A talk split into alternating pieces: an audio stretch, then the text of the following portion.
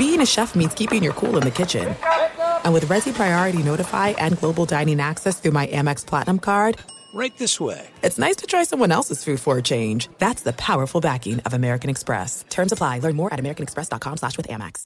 Enjoy all your favorite sports like never before at BetMGM. Signing up and playing is so easy. Simply sign up using code Buckeye and receive up to fifteen hundred dollars back in bonus bets if you don't win your first bet. When you register with BetMGM, you can get instant access to a variety of parlay selection features, live betting options, and the best daily promotions in the business. And with BetMGM at your fingertips, every play and every game matter more than ever. Place your moneyline, prop, and parlay bets with the king of sportsbooks today. Sign up using code Buckeye and receive up to fifteen hundred dollars back in bonus bets if you don't win your first bet. That's right, up to fifteen hundred dollars. Again, sign up using code Buckeye and receive up to fifteen hundred dollars back in bonus bets if you don't win your first bet. BetMGM and GameSense remind you to play responsibly. twenty-one plus and present in Ohio, subject to eligibility requirements. Rewards are non-withdrawable bonus bets that expire in seven days. Gambling problem? Call one eight hundred gambler in partnership with M G M Northfield Park. That's one eight hundred gambler.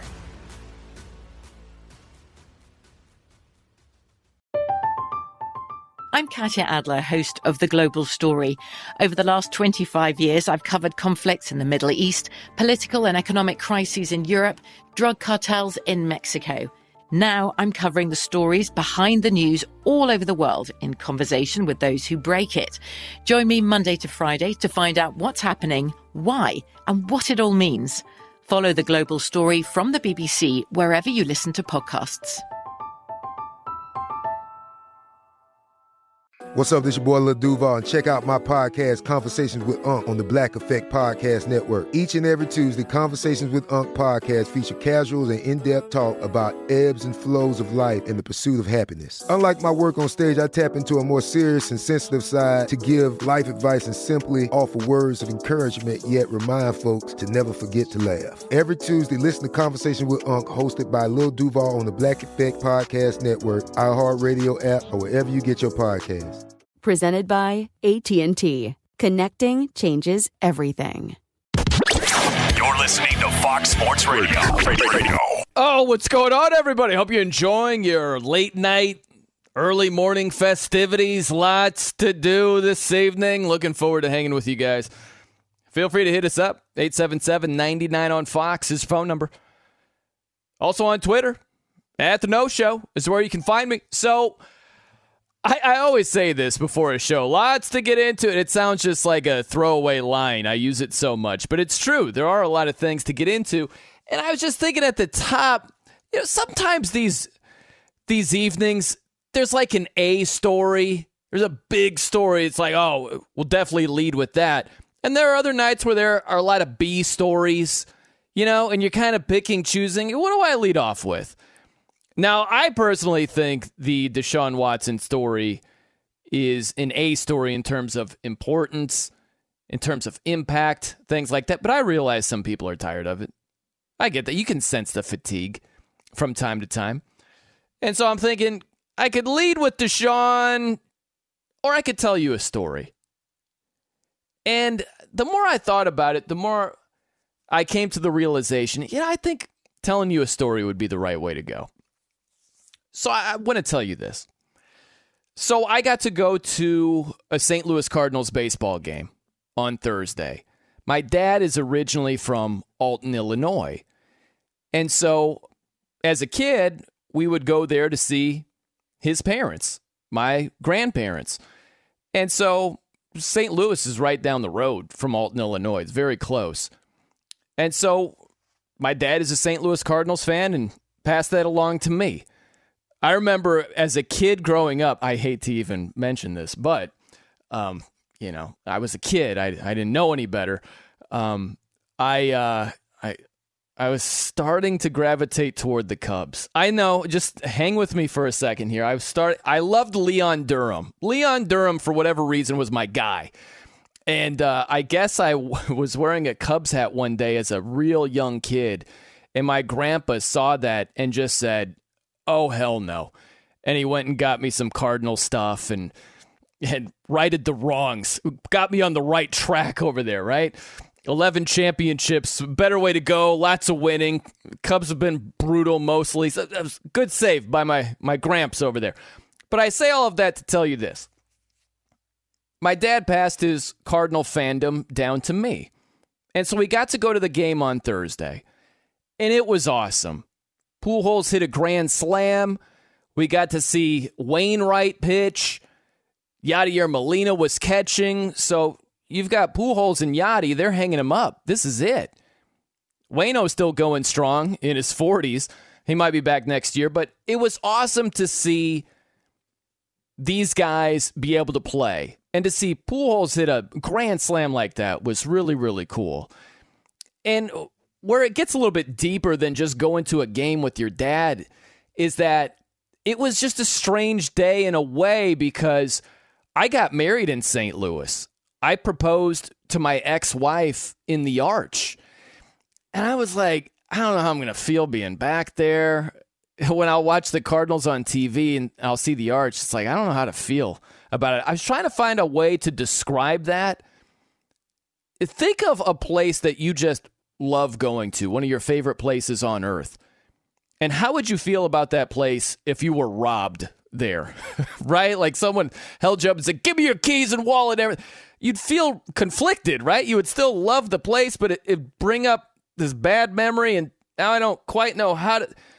That's how I felt for a long time. And what was cool about it was that on the game Thursday, that really wasn't on my mind. It was just about being with my dad and enjoying the moment and not letting something from the past get in the way of something in the present and something I'll think back on fondly. You know, that was, was a good lesson.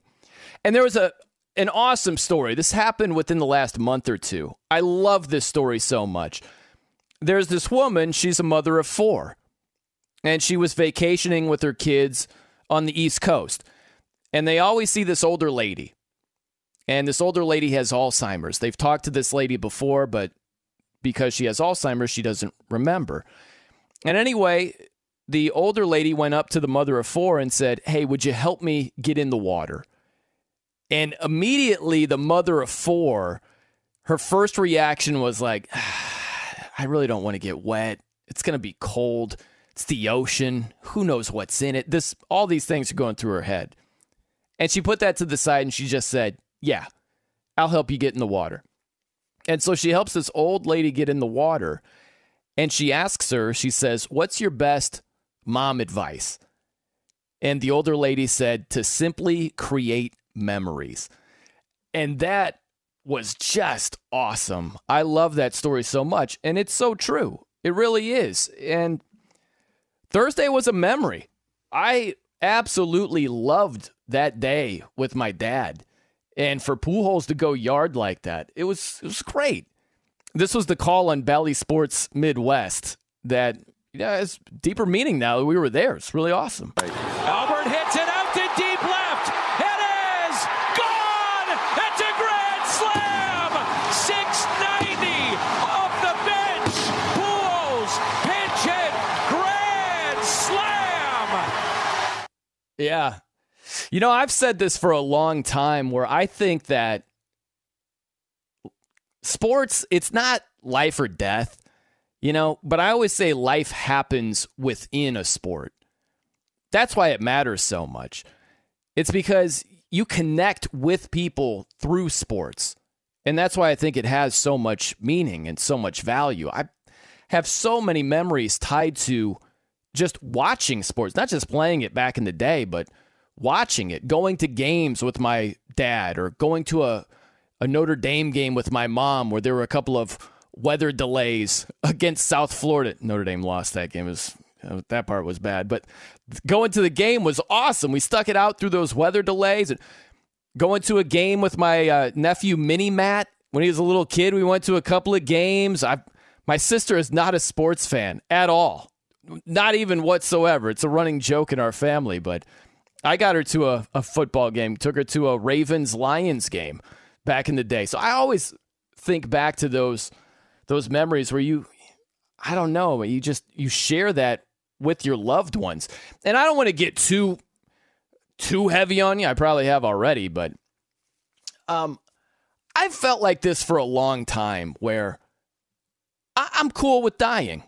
You know, like It sounds like a crazy statement, but I, you know, it, it just means it's not like I want to. It's just that I'm comfortable with whenever that day comes.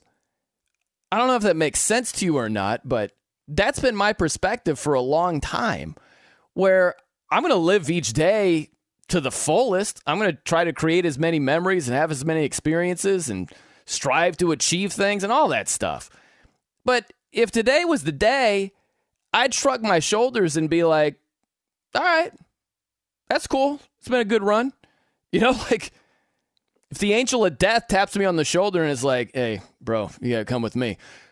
I wouldn't like be pleading, no, not now. I'd be like, all right, I get it. That's fine. You know, but that game on Thursday, that was that was worth living for, you know?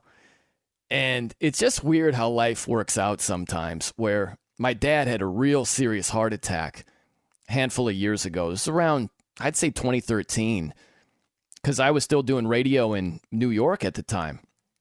And I'll never forget, I was doing a an event. It was like a live appearance. When you're doing like a local show, a lot of times they'll say, hey, come on out, watch uh, Monday Night Football. We're giving away snacks and, you know, B-rated movies. We'll have a great time, that type of thing. I was out doing one of those things, and my sister called. My dad was having a heart attack, and I talked to him briefly, and he couldn't get out many words. You know, it felt like an elephant was standing on his chest. And the doctor later said that he should have died from that.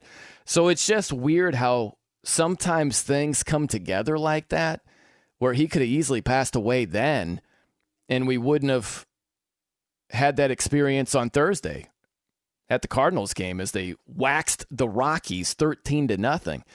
It's just funny like that, man. Sometimes it's a trip that way. But, uh, I'm really happy that it happened. I'm very happy that we got out there.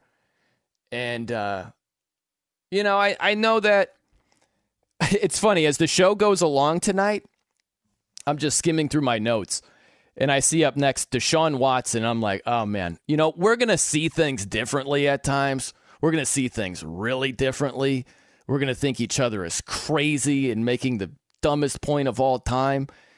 But when you strip it down to what we are at our core, and I feel like almost everybody listening is a sports fan to some degree, you know, we're not that different when it comes right down to the the core things.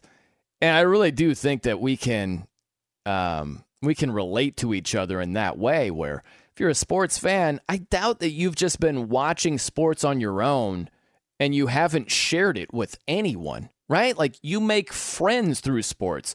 You have great memories with family members through sports, right? You don't just become a hermit and you're like, ah, I'm really into the P G A Tour, and right? Like, it's shared with somebody else. So I just find it funny that we are so similar at our core, yet we will completely forget about that at times when we are really passionate about our opinions on certain things. And I'm sure that'll happen tonight. We'll be pretty passionate about how we feel about whatever, the N F L or this uh, Deshaun Watson ruling or what have you. But it's just a reminder that at our core, we're we're pretty similar, man. Very similar. All right, feel free to check in. eight seven seven, nine nine on Fox is your phone number. Always available on Twitter. At The No Show is where you can find me. Um, okay, so we will get to the uh, nuts and bolts here around the corner. Uh, we've got some thoughts on the uh, interesting timing of a couple of Deshaun Watson statements recently. And uh, also a quick thought on what is quickly becoming an unwatchable preseason and what it means for the near future of the N F L. I think there's a layer. This lays the groundwork for something in the not-too-distant future. I'll uh, let you know about that as well. I'm Brian Noe. Keep it locked right here on Fox Sports Radio. Mic check. Mic check. Do you want exclusive insight from the biggest names in the sports game? What's good? This is national champion and former pro baller Chris Johnson. And let me tell you a little bit about my new series, K J Live. K J Live is the only show featuring me going one-on-one with the brightest basketball minds on the planet to get the real. And when I say real, I mean that real. I got legendary Hall of Famers, elite coaches, and the top basketball insiders bringing you a unique perspective on all things hoops culture that you will not find anywhere else. So make your next move your best move and tap in with me on K J Live, wherever you get your podcast from. There are some things that are too good to keep a secret. Like how your Amex Platinum card helps you have the perfect trip. I'd like to check into the Centurion Lounge. Or how it seems like you always get those hard-to-snag tables. Ooh, yum. And how you get the most out of select can't-miss events. With access to the Centurion Lounge, Resy Priority Notify, and Amex card member benefits at select events, you'll have to share. That's the powerful backing of American Express. Terms apply. Learn more at americanexpress.com slash with Amex. Enjoy all your favorite sports like never before at BetMGM. Signing up and playing is so easy. Simply sign up using code Buckeye and receive up to fifteen hundred dollars back in bonus bets if you don't win your first bet. When you register with BetMGM, you can get instant access to a variety of parlay selection features, live betting options, and the best daily promotions in the business. And with BetMGM at your fingertips, every play and every game matter more than ever. Place your moneyline, prop, and parlay bets with the king of sportsbooks today. Sign up using code Buckeye and receive up to fifteen hundred dollars back in bonus bets if you don't win your first bet. That's right, up to fifteen hundred dollars. Again, sign up using code Buckeye and receive up to fifteen hundred dollars back in bonus bets if you don't win your first bet. BetMGM and GameSense remind you to play responsibly. twenty-one plus and present in Ohio, subject to eligibility requirements. Rewards are non-withdrawable bonus bets that expire in seven days. Gambling problem? Call one eight hundred gambler in partnership with M G M Northfield Park. That's one eight hundred gambler. Fox Sports Radio has the best sports talk lineup in the nation. Catch all of our shows at fox sports radio dot com. And within the iHeartRadio app, search F S R to listen live. I'm Brian Noe here on Fox Sports Radio. Okay, so I've got a couple of comments to make about Deshaun Watson. I'm going to try to make this as uh, painless as possible, but the first thing is just the timing. Pretty interesting how the statements have changed based on the timing of the statements, I would say. So I'll take you back to last Friday. This was right before the Browns played their first preseason game. And it was uh, Cleveland at Jacksonville. And just before the telecast, about twenty minutes beforehand, there was a pre-taped interview with Deshaun Watson. And now this was with him potentially facing a more severe punishment, right? Where it was initially a six-game suspension. The N F L had appealed. There was a designee that was presiding over the case and determining what the punishment should be. So with Deshaun facing a more severe punishment, he issued an apology. Said, I want to say that I am truly sorry to all women that I have impacted in this situation. So it was right before the game, weird timing, and uh, it was before the punishment, so it it seemed like, hey, you know, I'm I'm sorry, you know, my bad, but it was kind of vague. It's clearly lawyered up. Then, this Thursday, the settlement was reached between the N F L and the N F L P A. eleven-game suspension for Deshaun, five million dollars fine. And then, things changed. Then Deshaun is, I never assaulted anyone. I never disrespected anyone. I stand on my innocence. Here's a taste of that. I'm going to continue to stand on my innocence and, and, and keep pushing forward. And I've always, you know, stood on not disrespecting or sexual assaulting anyone. You what do you apologize for then? What do you apologize for? For everyone that was affected about this situation. There was a lot of people that was triggered. But not the women that accused you of this? I've apologized to all women. So anybody that was affected, even yourself, every everything. Hmm. Okay. I'm a little confused at the end there. It sounded like the a guy asked the questions. I, I'm even apologizing to you as a woman. I, I don't. Maybe it's pointing to somebody else. I don't know what the ending of that was. But you see how the statements have changed significantly. Deshaun before the punishment, I, I'm truly sorry to all women. Deshaun after the punishment, I stand on my innocence. I never assaulted anyone. And I apologize to all women everywhere, even though I'm innocent. Okay. You know, and then we get to this. This to me is the most interesting part. really good question that was asked to Deshaun. Listen to how this interaction played out on Thursday. If you maintain your innocence, is this punishment unfair? Uh, I can't speak on the, the fairness. I, I only can really control what I can control, and that's, you know, through, throughout this process, you know, the N F L did what they had to do, and the uh, N F L P A, you know, communicated with the legal side. Like I said before, I focused on, you know, being out here, being the best teammate and football player and quarterback I can for the Cleveland Browns, and I let the legal side handle their side. But you must have an opinion on whether it was fair or not. Uh, Of course, everyone has their own opinion, but I think, you know, for my piece and my sake, I'm going to keep my opinion to myself. Okay. This is what raises a red flag from me, because it's just got to add up. And this doesn't add up. If you are in a position where you are truly innocent, now I'm talking to you, everybody listening, like literally you, you're in a position where you haven't done what you've been accused of. You're innocent. Wrongfully accused of something really bad. You didn't do it. And you receive a punishment for it. What would you say about that? Like, would you just be like, yeah, I've got my opinions, but, uh, you know, I don't think it makes much sense. You couldn't shut me up in a situation like that. You could... I would be yelling, this is some B S. Are you kidding me? eleven games and five million dollars when I've done absolutely nothing wrong? If you're innocent, you would say something like that. I promise you I would have. And I think most truly innocent people would be saying something along those lines. I, I just, I cannot...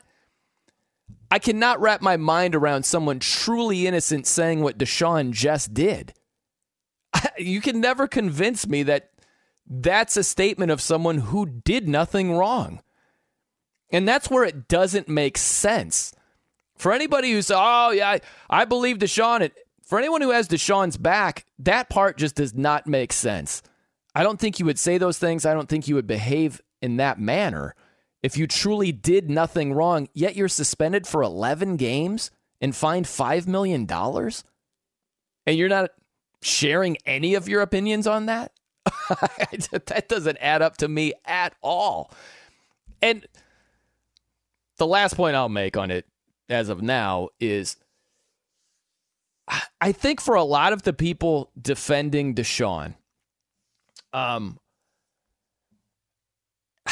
I think that if this is one of your friends that is in a similar situation, I'm trying to make this as understandable as possible. It's not as much the allegations, like put that to the side. Put the allegations and the possible or probable wrongdoing, depending on your perspective, to the side, okay? If one of your friends has this story come out in the newspaper where he's had sixty-six massage therapists over seventeen months. I mean, just pause it right there. Like, and oh, by the way, your friend is like Deshaun Watson, famous, rich, good looking, an N F L quarterback. You would be clowning this guy. You'd be like, dude, you have zero game at all. What are you doing? Like, we're not even talking about the allegations yet. It's just the fact that he was with sixty-six massage therapists over a seventeen-month period and obviously trying to get something more out of it, endings of the happy variety, if you will. It's like, dude, you're rich, good-looking, famous, and you're doing this? That's what's interesting to me is a lot of the people that are defending Deshaun would absolutely be clowning this guy if this was one of their friends. That's what you would do. You'd be like, really? One of your friends that is even remotely close to Deshaun, it might just be a good-looking friend of yours that's not rich or famous or any of those. You'd be like, dude, what are you doing? You don't have enough game to, like, score a date here or there? Like, that's just, It's just funny to me, in a way, some of these people are, just have Deshaun's back through and through. It's like, what are you doing? What, look, did you forget that you'd be clowning a friend for acting in a similar manner? A lot of people have. A lot of people have, but uh, I guess if you just, I think you could go and and do hours and hours on this and talk about fifty-nine different, you know, like uh, subcategories of this whole thing. This is obviously a dude who's been totally lawyered up, and he's playing a game. Nothing is genuine. Nothing is forthright. All of it is just solely aimed at moving on after being creepy at best and being a sexual assaulter at worst. That's all it is. If you buy anything as being genuine, uh, you are as gullible as it gets. Because this has not been genuine from the get-go. That's just the truth. This is not me just, oh, yes, awesome, I get to bash Deshaun tonight. I think the whole story is sad. I, I honestly, I don't want any of this to be true because I don't want to believe, I, well, I, I don't want, I don't know what the right word is. I don't want anybody to be mistreated. You know, and with the all these allegations, I hate the thought of this actually being true and those women going through that and having to deal with the consequences and the aftermath and all of that. I wish none of this happened. I wish none of it were true. Um, but I'm not going to act like I was born last night either. You know, I, it's simple. Two plus two equals four here. And if Deshaun is truly innocent, I don't know why he'd be accepting this punishment and just kind of shrugging his shoulders like, yeah, I'm going to keep my two cents to myself. You couldn't shut me up if I was accused of that and I was totally innocent. You couldn't pay me to shut up. I would never shut up about something like that. And he's just going to shrug and be like, eh, you know, is what it is, I guess. I'm just going to keep my thoughts to myself. That doesn't add up at all. Not at all. Oh, something that does add up is our guy, Kevin Figures. He's with us this evening to spin us around the sporting landscape and much more. K-Fig, how are things going, my man? Things everything are good. Uh, everything is great, Brian. Everything is amazing. We have football, albeit it's preseason. It's one of those, everybody gets excited for week one of the preseason, and then about halfway through the first half of the first game, they're like, so when does the regular season start again? When's the man, opening day? It's like, it's like after the first series now, Jeez. You know? Yeah, oh, it's, uh, man, it's rough. It is pretty uh, pretty brutal. Pretty brutal. Uh, well, uh, we'll start here with some uh, a look around the Major League Baseball diamond. Starting in L A with the Dodgers, they got seven innings of one-run ball from starter Tyler Anderson. They ended up with a two to one victory over the Marlins. Washington beating San Diego six to three. Juan Soto going hitless against his former team. Paul Goldschmidt hit his thirtieth home run of the season for Saint Louis. They beat Arizona five to one for their fifth consecutive victory. Eugenio Suarez, two home runs for Seattle as they blasted Oakland ten to two. Pete Alonso, his thirtieth home run of the year. The Mets with a seven to two win over the Phillies. Tristan McKenzie struck out fourteen batters for Cleveland. They beat the White Sox five to two. Twins are one game behind the Guardians in the A L Central. They defeated the Rangers two to one.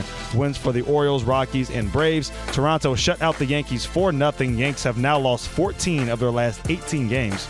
N F L preseason, Houston beat the Rams twenty-four to twenty. Davis Mills, ten of seventeen passing for ninety-six yards and a touchdown pass for Houston. Back to Brian No. You know, K-Fig, uh, some good news, bad news here. All right. So I was at the uh, Cardinals game on Thursday, and the Cardinals are just working the Rockies, mm-hmm. you know? And I'm like, I, I busted out uh, my phone, got on DraftKings, and oh, I'm no. like, you know what? I think I'm going to enter in a ninety-nine cent bet on the Cardinals team total. At the time, they had to get to ten runs, and they had six at the moment, like in the third inning or something uh-huh. like that. And I'm like, yeah, I'm thinking they're going to get there. And I went to enter it, not in a state that allows it, K-Fig. Oh, doesn't allow it over worst. There. And I'm yeah. sure like three minutes later is when Pujols hit that grand slam. It so. really was. Pujols hit the grand slam, would have hit the me. team over. Uh. Yeah. So I couldn't enter in that bet. And for the people that are like, ninety-nine cents, what are you doing? So I stink at betting hockey, apparently. And it wiped out my account except for like fifty cents. And I'm like, I'm not any good at betting baseball or hockey. I'm just going to wait till the football season. So for the last couple of months, I've just been betting like a quarter here or there, or like a dime. You know, it's like gambling lingo is I got a dime, you got a thousand bucks on it. I literally have just a dime on a lot of these. So I got in on the Patriots, K-Fig. I had them after the first quarter. They were brutal in the first quarter. They were down three nothing. I had them in the first half plus one. That hit. And I had them in the game minus two. That hit also. All right. So grand total of maybe, I don't know, seventy cents. I'm not Ooh. sure what I actually profited. All right. You could have bought a, a can of Pepsi like thirty years ago with uh, with that. Yeah, what'll that get me now? What will seventy cents buy me right now is what I want to know. Not much. I don't think yeah. you'd even take a public uh, public bus somewhere for seventy cents. So yeah, can you buy stamps for seventy cents? I Ooh. Pretty soon, maybe not. Doubtful, to be honest. You know, you were saying this though, K-Fig, with the N F L preseason, it is. It's largely unwatchable, man. Yeah. You get a little bit, like Mac Jones played a little bit in the first quarter. He played the entire first quarter with the right. Patriots. You'll get some of the starters here and there, but the preseason is largely unwatchable.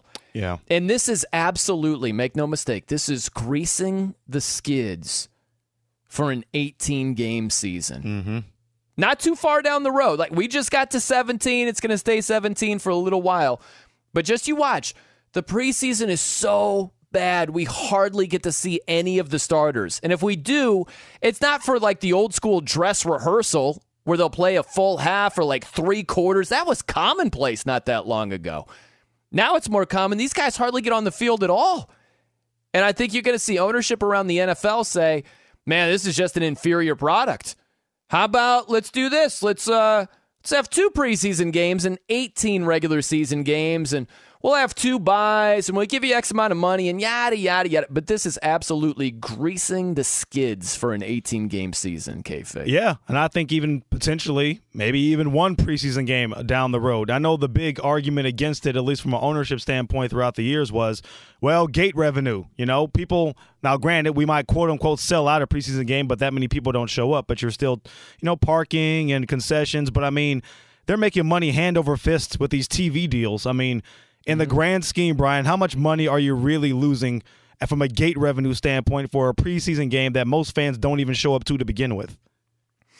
Yeah, well, yeah, you get that gate and all of that, but uh, just man, the, that T V money, you know? Yeah, it's stupid. Like, how much are you really losing if we're being completely honest with ourselves? Well, when you get those national broadcasts, like let's just say they're replacing one week of a of a preseason, like one week of preseason games, mm-hmm. with a week of regular season games. Right. Like the financial gain is massive. Yeah. And so I can see the wheels turning already like, hmm, eighteen, it's an even number, you mm-hmm. know. we can we can earn X amount of dollars, even more, and they're trying to get to twenty-five billion dollars per yeah. year. That would help. It won't be as lucrative, but you can still have, you know, the inter-squad scrimmages have become more commonplace, you know, the last yeah. few years. Just have, you know, three weeks of inter-squad scrimmages where you allow fans. N F L Network can broadcast a few or some local affiliates if you choose to, sell a little bit of revenue, and do it that way and have just one official preseason game per team because that's really all you need. Most of the time, the evaluations that teams make on their players, I'd say, I go what, seventy percent of it is made based off of practice. Then every now and then you want to get some live activity in a real game atmosphere with some young guys. But other than that, there really isn't a lot of value in more than one or two preseason games if we're to be completely honest with ourselves at this point. Yeah, there really isn't. But um, make no mistake, I'm not leading the charge for this. I'm kind of just the weatherman. Yeah. I can see a you know, a low-pressure system mixed with it. I'm like, oh, boy, you know. Because yeah. if you gave me the option, K-Fig, I would have kept it at sixteen games. Yeah, I would, because there's only so much wear and tear you can take. I think this is trimming uh, careers down depending on the position that you play. You know, if you're playing a, a running back position, middle linebacker, high impact, you're in the trenches, right? Like that is that's a lot for your body to withstand, and I think that will over time shrink careers down. And I don't want to see that. And I also thought for records and things like that. Now all we, we got to do a conversion thing. You know, mm-hmm. if Cooper Kupp ended up with more receiving yardage than Megatron, we would have, well, he did it in seventeen compared to sixteen. And blah, blah, blah, blah. I would have kept it at sixteen. And that's, you know me, I'm an N F L junkie. I'm as diehard as it gets. But I just thought it worked better. Um, so I'm not advocating for eighteen. I just see it moving in that direction. Yeah, I think most of us for, for the last few years have seen that the they're going to inch closer to an eighteen-game schedule. I'm with you, by the way. And I think it's very difficult for the N F L to claim that they care about player safety. Yeah. Yet they want to keep adding regular season games to the schedule. It's something something doesn't uh, add up there for me. Yeah, no, you're right about that. Yeah, you can't. Yeah, you can't claim, oh, we're all about your health and safety. Just crash into each other for sixty minutes and see how that works for your body. Yeah. Yeah, you, you can't say both. Cannot say both. And I'm a, right. I'm also a less is more guy, by the way, from a schedule yeah. standpoint. So, I mean, if you were going to keep it at sixteen, I would have been totally fine with that. You know, expanding playoffs and all this stuff, I think it's just you're you're you're pumping up or giving a mediocrity, you know, a greater chance of making it in, and I'm not a fan of that. So I think there should be – playoffs should be, if anything, they should be, you know, less teams, not more. But that I yeah. feel like I'm in the minority to a certain degree on that. I, I do too. You know, I I was cool with sixteen games and six playoff teams in each conference. I liked the top two seeds getting a bye week. I mm-hmm. thought it just, I thought it was perfect. I agree. Um, and I don't hate seventeen games and hate that seven teams in each conference. It's not like I'm, you know, switching to a different sport that I love the most. It, You know, it's, it's fine. It's whatever. But, uh, yeah, if you gave me the option, I would have stuck with the old way. I thought it just worked better. Yep. I thought it was a better setup. Yeah. All right, plenty to get to. Um, feel free to hit us up, eight seven seven, nine nine on Fox. If you're holding, I will get right on to you. Also, I want to pay this off. There is, there's a common mistake that many N F L fans and media members are making as we speak. You might be one of these people making this mistake. And I, uh, I'd like to point it out. I'd like to point it out. That's on the way. I'm Brian Noe. Hang with us right here on Fox Sports Radio. I'm Brian. This is it. We've got an Amex Platinum Pro on our hands, ladies and gentlemen. We haven't seen anyone relax like this before in the Centurion Lounge. Is he connecting to complimentary Wi-Fi? Oh, my. Look at that. He is. And you will not believe where he's going next. The Amex dedicated card member entrance for the win. Unbelievable. When you get travel perks with Amex Platinum, you're part of the action. That's the powerful backing of American Express. Terms apply. Learn more at americanexpress.com slash with Amex. Enjoy all your favorite sports like never before at BetMGM. Signing up and playing is so easy. Simply sign up using code Buckeye and receive up to fifteen hundred dollars back in bonus bets if you don't win your first bet. When you register with BetMGM, you can get instant access to a variety of parlay selection features, live betting options, and the best daily promotions in the business. And with BetMGM at your fingertips, every play and every game matter more than ever. Place your moneyline, prop, and parlay bets with the king of sportsbooks today. Sign up using code Buckeye and receive up to fifteen hundred dollars back in bonus bets. It's you don't win your first bet. That's right, up to fifteen hundred dollars. Again, sign up using code Buckeye and receive up to fifteen hundred dollars back in bonus bets if you don't win your first bet. BetMGM and GameSense remind you to play responsibly. twenty-one plus and present in Ohio, subject to eligibility requirements. Rewards are non-withdrawable bonus bets that expire in seven days. Gambling problem? Call one eight hundred gambler in partnership with M G M Northfield Park. That's one eight hundred gambler. I know here on Fox Sports Radio. By the way, Chris, are we ever going to have Slayer Night on this show? Should we plan that hmm. at some point? Yeah. Tell you what, I've got it right here on my calendar, February thirtieth. You know what's sad about that? What's that? The metal fan in me got really excited for a second when you're like, yeah. I'm like, Chris is on board. Let's go. All right. I'm giving you plenty you get- of metal. What do you want? Then you hit me with that. February thirtieth. Yeah, like that. It's a real date. Played by you. Very well done. All right, uh, let me get out to the phones. I believe Benny is there in Bellingham. Benny in Bellingham. Very nice ring to it. Benny, what's going on, man? You're on Fox Sports Radio. Hey, how are you doing, Bron? The No Show. What's on your mind, Benny? How you doing, man? Hey, so I got a little, little different take on the Deshaun Watson thing, man. I, or as I refer to him as Uncle Pervy. So I'm not so worried about what the fans are going to do. I think it's I played football, defensive players, somebody's going to take a cheap shot and take him out. I don't see it, man. I appreciate you checking in, Benny. Um, and, and thank you for keeping it with football. I know, you know, oh, look, man, uh, I almost brace for impact when I, I'm like, all right, let's go out to whoever. Got some Deshaun Watson thoughts for us. It's uh, you ever see those fans that are watching a game? Oh, no. Through their fingers, where it's like a really tense moment in the game and they almost can't look and they're like, oh, gosh. That's how I am taking Deshaun phone calls, because some people uncork some stuff that's just wild or weird, you know? Um, but no, I, I appreciate the thoughts. I just don't, I don't think that'll happen. Um, I, you've had this theory many times before of, hey, this player did something either inappropriate or wrong or disrespectful to the other team, and it just doesn't happen nearly as often as you would think.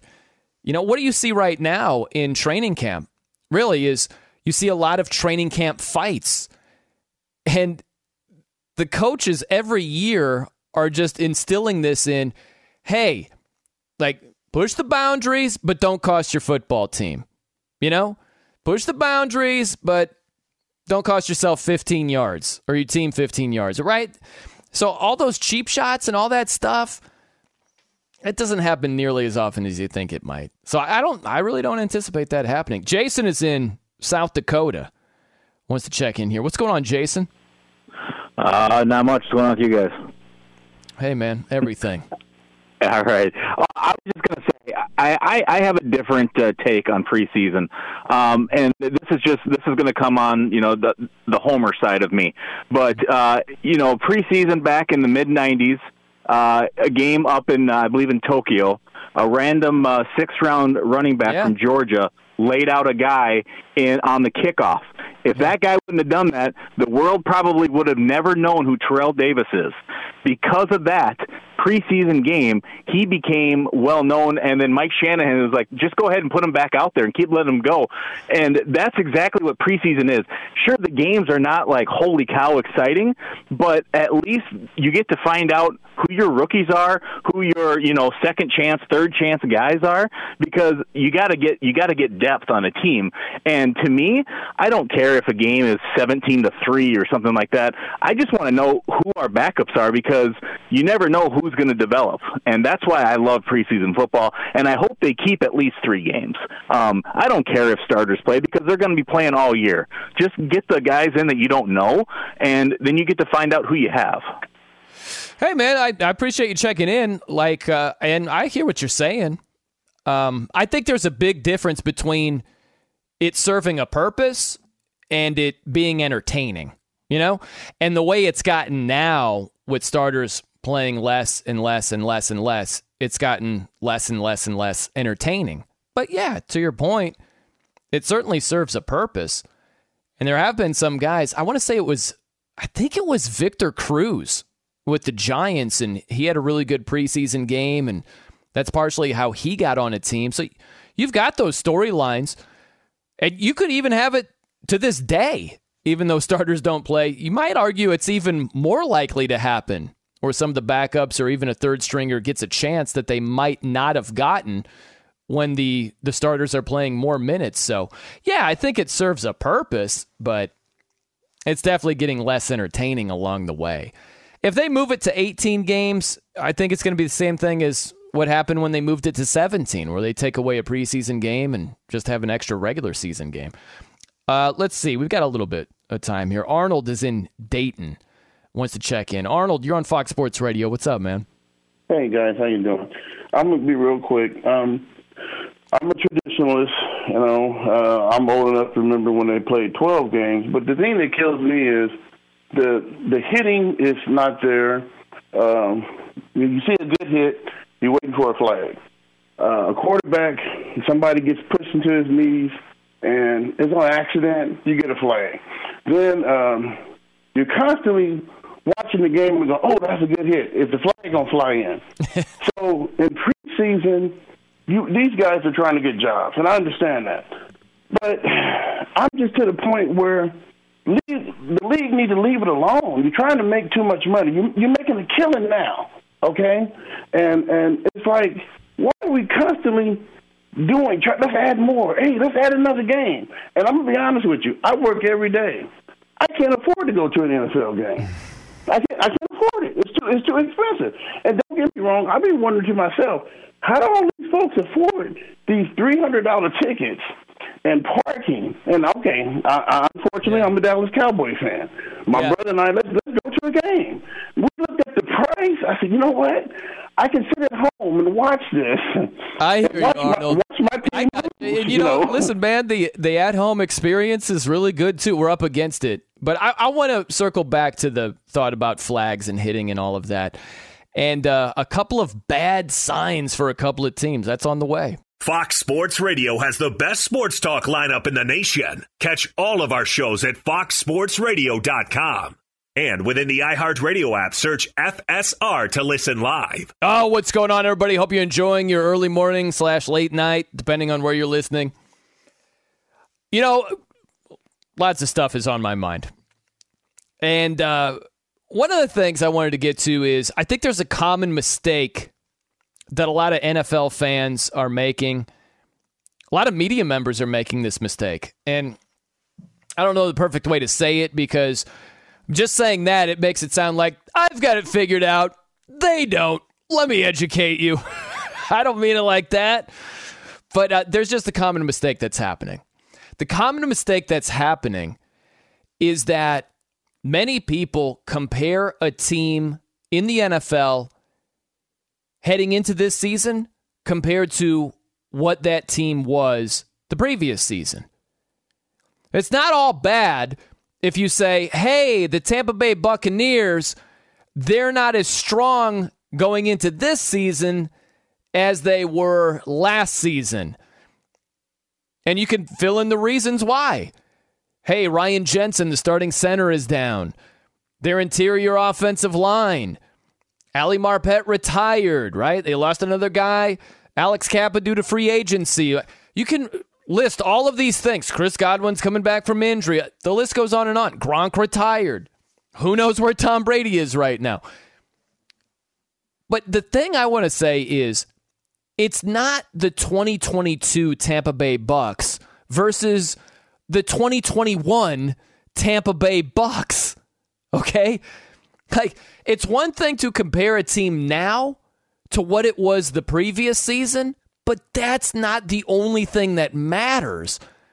I think Tampa is a perfect example of this.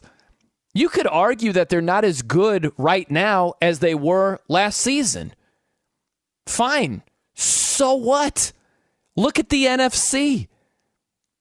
Who's their main competition? It's the Rams. I would argue it's the Rams and Tampa are in that top tier. And there's a drop off to the next tier. It's Tampa and the Rams. I want to put the Packers in that top tier. Not what they have at wide receiver and all their questions right there. I put them in the second tier. So I just think that it's incomplete. If you're looking at Tampa and saying, well, they're not as good as they were last year. My response would be, you're right, but they're not competing against themselves. They're competing against these other teams in the N F C for playoff positioning. Who do you love in the N F C? Who do you love in their division? Falcons, horrible. Panthers, dreadful. Saints, eh, okay. Maybe a playoff team. So I hear the, oh, Tampa's not what they once were. Who the hell cares? Who cares? What does it really mean? And it goes the other way also. Philly. You hear this about Philadelphia. And they got better. Don't get me wrong. They get A J Brown. I like some of the draft picks that they made, right? They, they're a better team now compared to what they were last season. Okay, but it's not the twenty twenty-two Eagles versus the twenty twenty-one Eagles. It's the twenty twenty-two Eagles versus all the other twenty twenty-two teams. Okay, that's the way it works. So you can tell me about Jordan Davis and Nakobe Dean, both defensive players from Georgia. I like those draft picks. I love them getting A J Brown. That's a nice upgrade. Hassan Reddick is an underrated guy. I saw his stat about Hassan Reddick. This is crazy, man. Let's see if I can find it real fast. But uh, I believe he is fifth in uh, sack total over the last two seasons combined. That's right. He's got twenty-three and a half sacks over the last two seasons. Hassan Reddick, who did nothing his first couple of years and then got after the quarterback the last couple of years. Philly just picked him up. Fifth in the league in sacks over a two-year span. Pretty good. Pretty good. They picked him up. Philly's better. Okay, but how much better? It's not about them versus them. It's about them now versus everybody else. And uh, when you're competing against the Cowboys in your own division, the question is, did they do enough to overtake them? It's not good enough to just get better yourself. It's like, how much better relative to everyone else? That's what really matters. And I, I just don't think that the second part is mentioned enough. You know, it's one thing to compare Tampa now to Tampa then, or Philly now to Philly then. But what really matters is Tampa now versus Philly now versus Dallas now versus the Rams now versus everyone now, not back then. And uh, I don't know, man. I just hear that all the time. And I'm like, you realize this is only half the equation, right? Like, this is not, hey, they're better than last year. Uh, okay, the Chargers, they're better. I would argue a lot better than last year. Are they good enough to beat the Chiefs and overtake that division? Time will tell. But don't sell me on, well, the Chargers are better than they were. Okay, cool. But do you think they're good enough to win the division? That's all that really matters. Like, most of these teams got better. Most of them. So I, I just think that's an incomplete uh, thought process. That's all. I'm Brian Noe here on Fox Sports Radio. eight seven seven, nine nine on Fox is your phone number. By the way, a... Uh, Bad sign for a couple of teams, I would say. The Patriots. I look at the Patriots. They're like a downsizing radio station. Now, maybe this is only a good comparison because I've been in radio for a long time. But that's what the Patriots are. They were in preseason action on Friday. And Matt Patricia was calling the plays.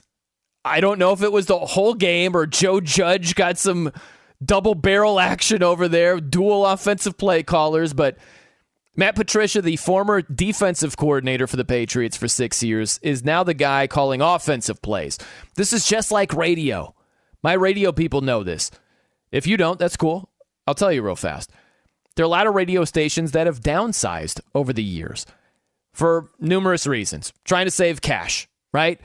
And so they'll let some people go, and then the people that remain just have more duties. They just have more jobs. They're getting paid the same, but they have more to do. That's the way it goes. Where if they got rid of a program director, it's like, okay, well, the Rock P D, well, you're now also the sports radio P D as well. You know, you got another station to look after. Like, that's what the Patriots feel like right now.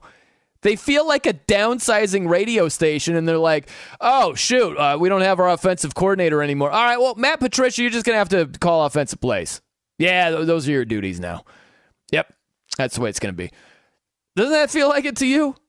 That's what the Patriots are, and they were brutal in the first quarter. Shocker. They've been brutal all training camp and preseason, reportedly, and they couldn't do anything against the Panthers. Now, I don't even know if the Panthers had their starters out there on defense. They didn't do anything in the first quarter, put a drive together in the second quarter, scored a touchdown, but it has been lean in terms of good results for the Patriots this offseason. And they are trending down. You know, I just got done telling you, don't just compare a team now to what it was the previous year. So I will not fall victim to this with the Patriots. The Patriots are worse than they were last year. They are a team pointed in the wrong direction. They have lost their offensive coordinator in Josh McDaniels, and now they have a former defensive coordinator calling plays. At least we're assuming he will. It hasn't hasn't been made known just yet. No rush. We're still, whoa, man, uh, well under less than a month before the season kicks off for real. Like, no rush. Why? Yeah, minor details there. Who's calling offensive plays? I don't like their overall talent. I don't like who's calling offensive plays. It feels weird. And I don't like where they stack up in their division and especially in the A F C. If you look two years ago of the fourteen playoff teams, only seven of them made it back last year. And so when you're looking at the playoff field from this past season, if you're asked to, hey, pick out seven teams that made it last season that will not make it back to the playoffs this season, that exercise is harder than you think because it's like, all right, you can pick off a couple. All right, Steelers, don't expect them. You know, uh, it gets a little dicey, right? I think the Patriots will not make it. I have more faith in the Dolphins. Yes, full disclosure, I'm a Dolphins fan. Hashtag go Fins. The Dolphins are absolutely, unquestionably more talented. Talent doesn't always win out, but if I'm going to gamble, I'm going to gamble on talent more than anything. Uh, especially in the N F L. Dol- Dolphins are more talented. Bills obviously are more talented. Bills are the class of the division. And I just don't think the Patriots have enough to sneak in this year. Uh, time will tell, but the arrow is pointed down for them. There's no doubt about that. Okay, let me sneak in a call here real fast. We're talking about the preseason. Brandon is over there in Nebraska. Uh, Nebraska had a thought about uh, preseason football. What's going on, Brandon? Hey, Mister No. Thanks for having me on. Fins up. Uh, I was just uh, calling in about the preseason thing. I'm sorry I got in a little bit late, but basically the big reason I would be a proponent for the preseason would be because it's a much more family-friendly environment for kids to be able to go. Um, I've been to several Chiefs-Broncos games, Broncos-Dolphins games, and, you know, it's not really a family-friendly environment. It's, in my experience, just F-bomb this, F-bomb that. Dumping beer on people, shoving people, fighting, all that stuff.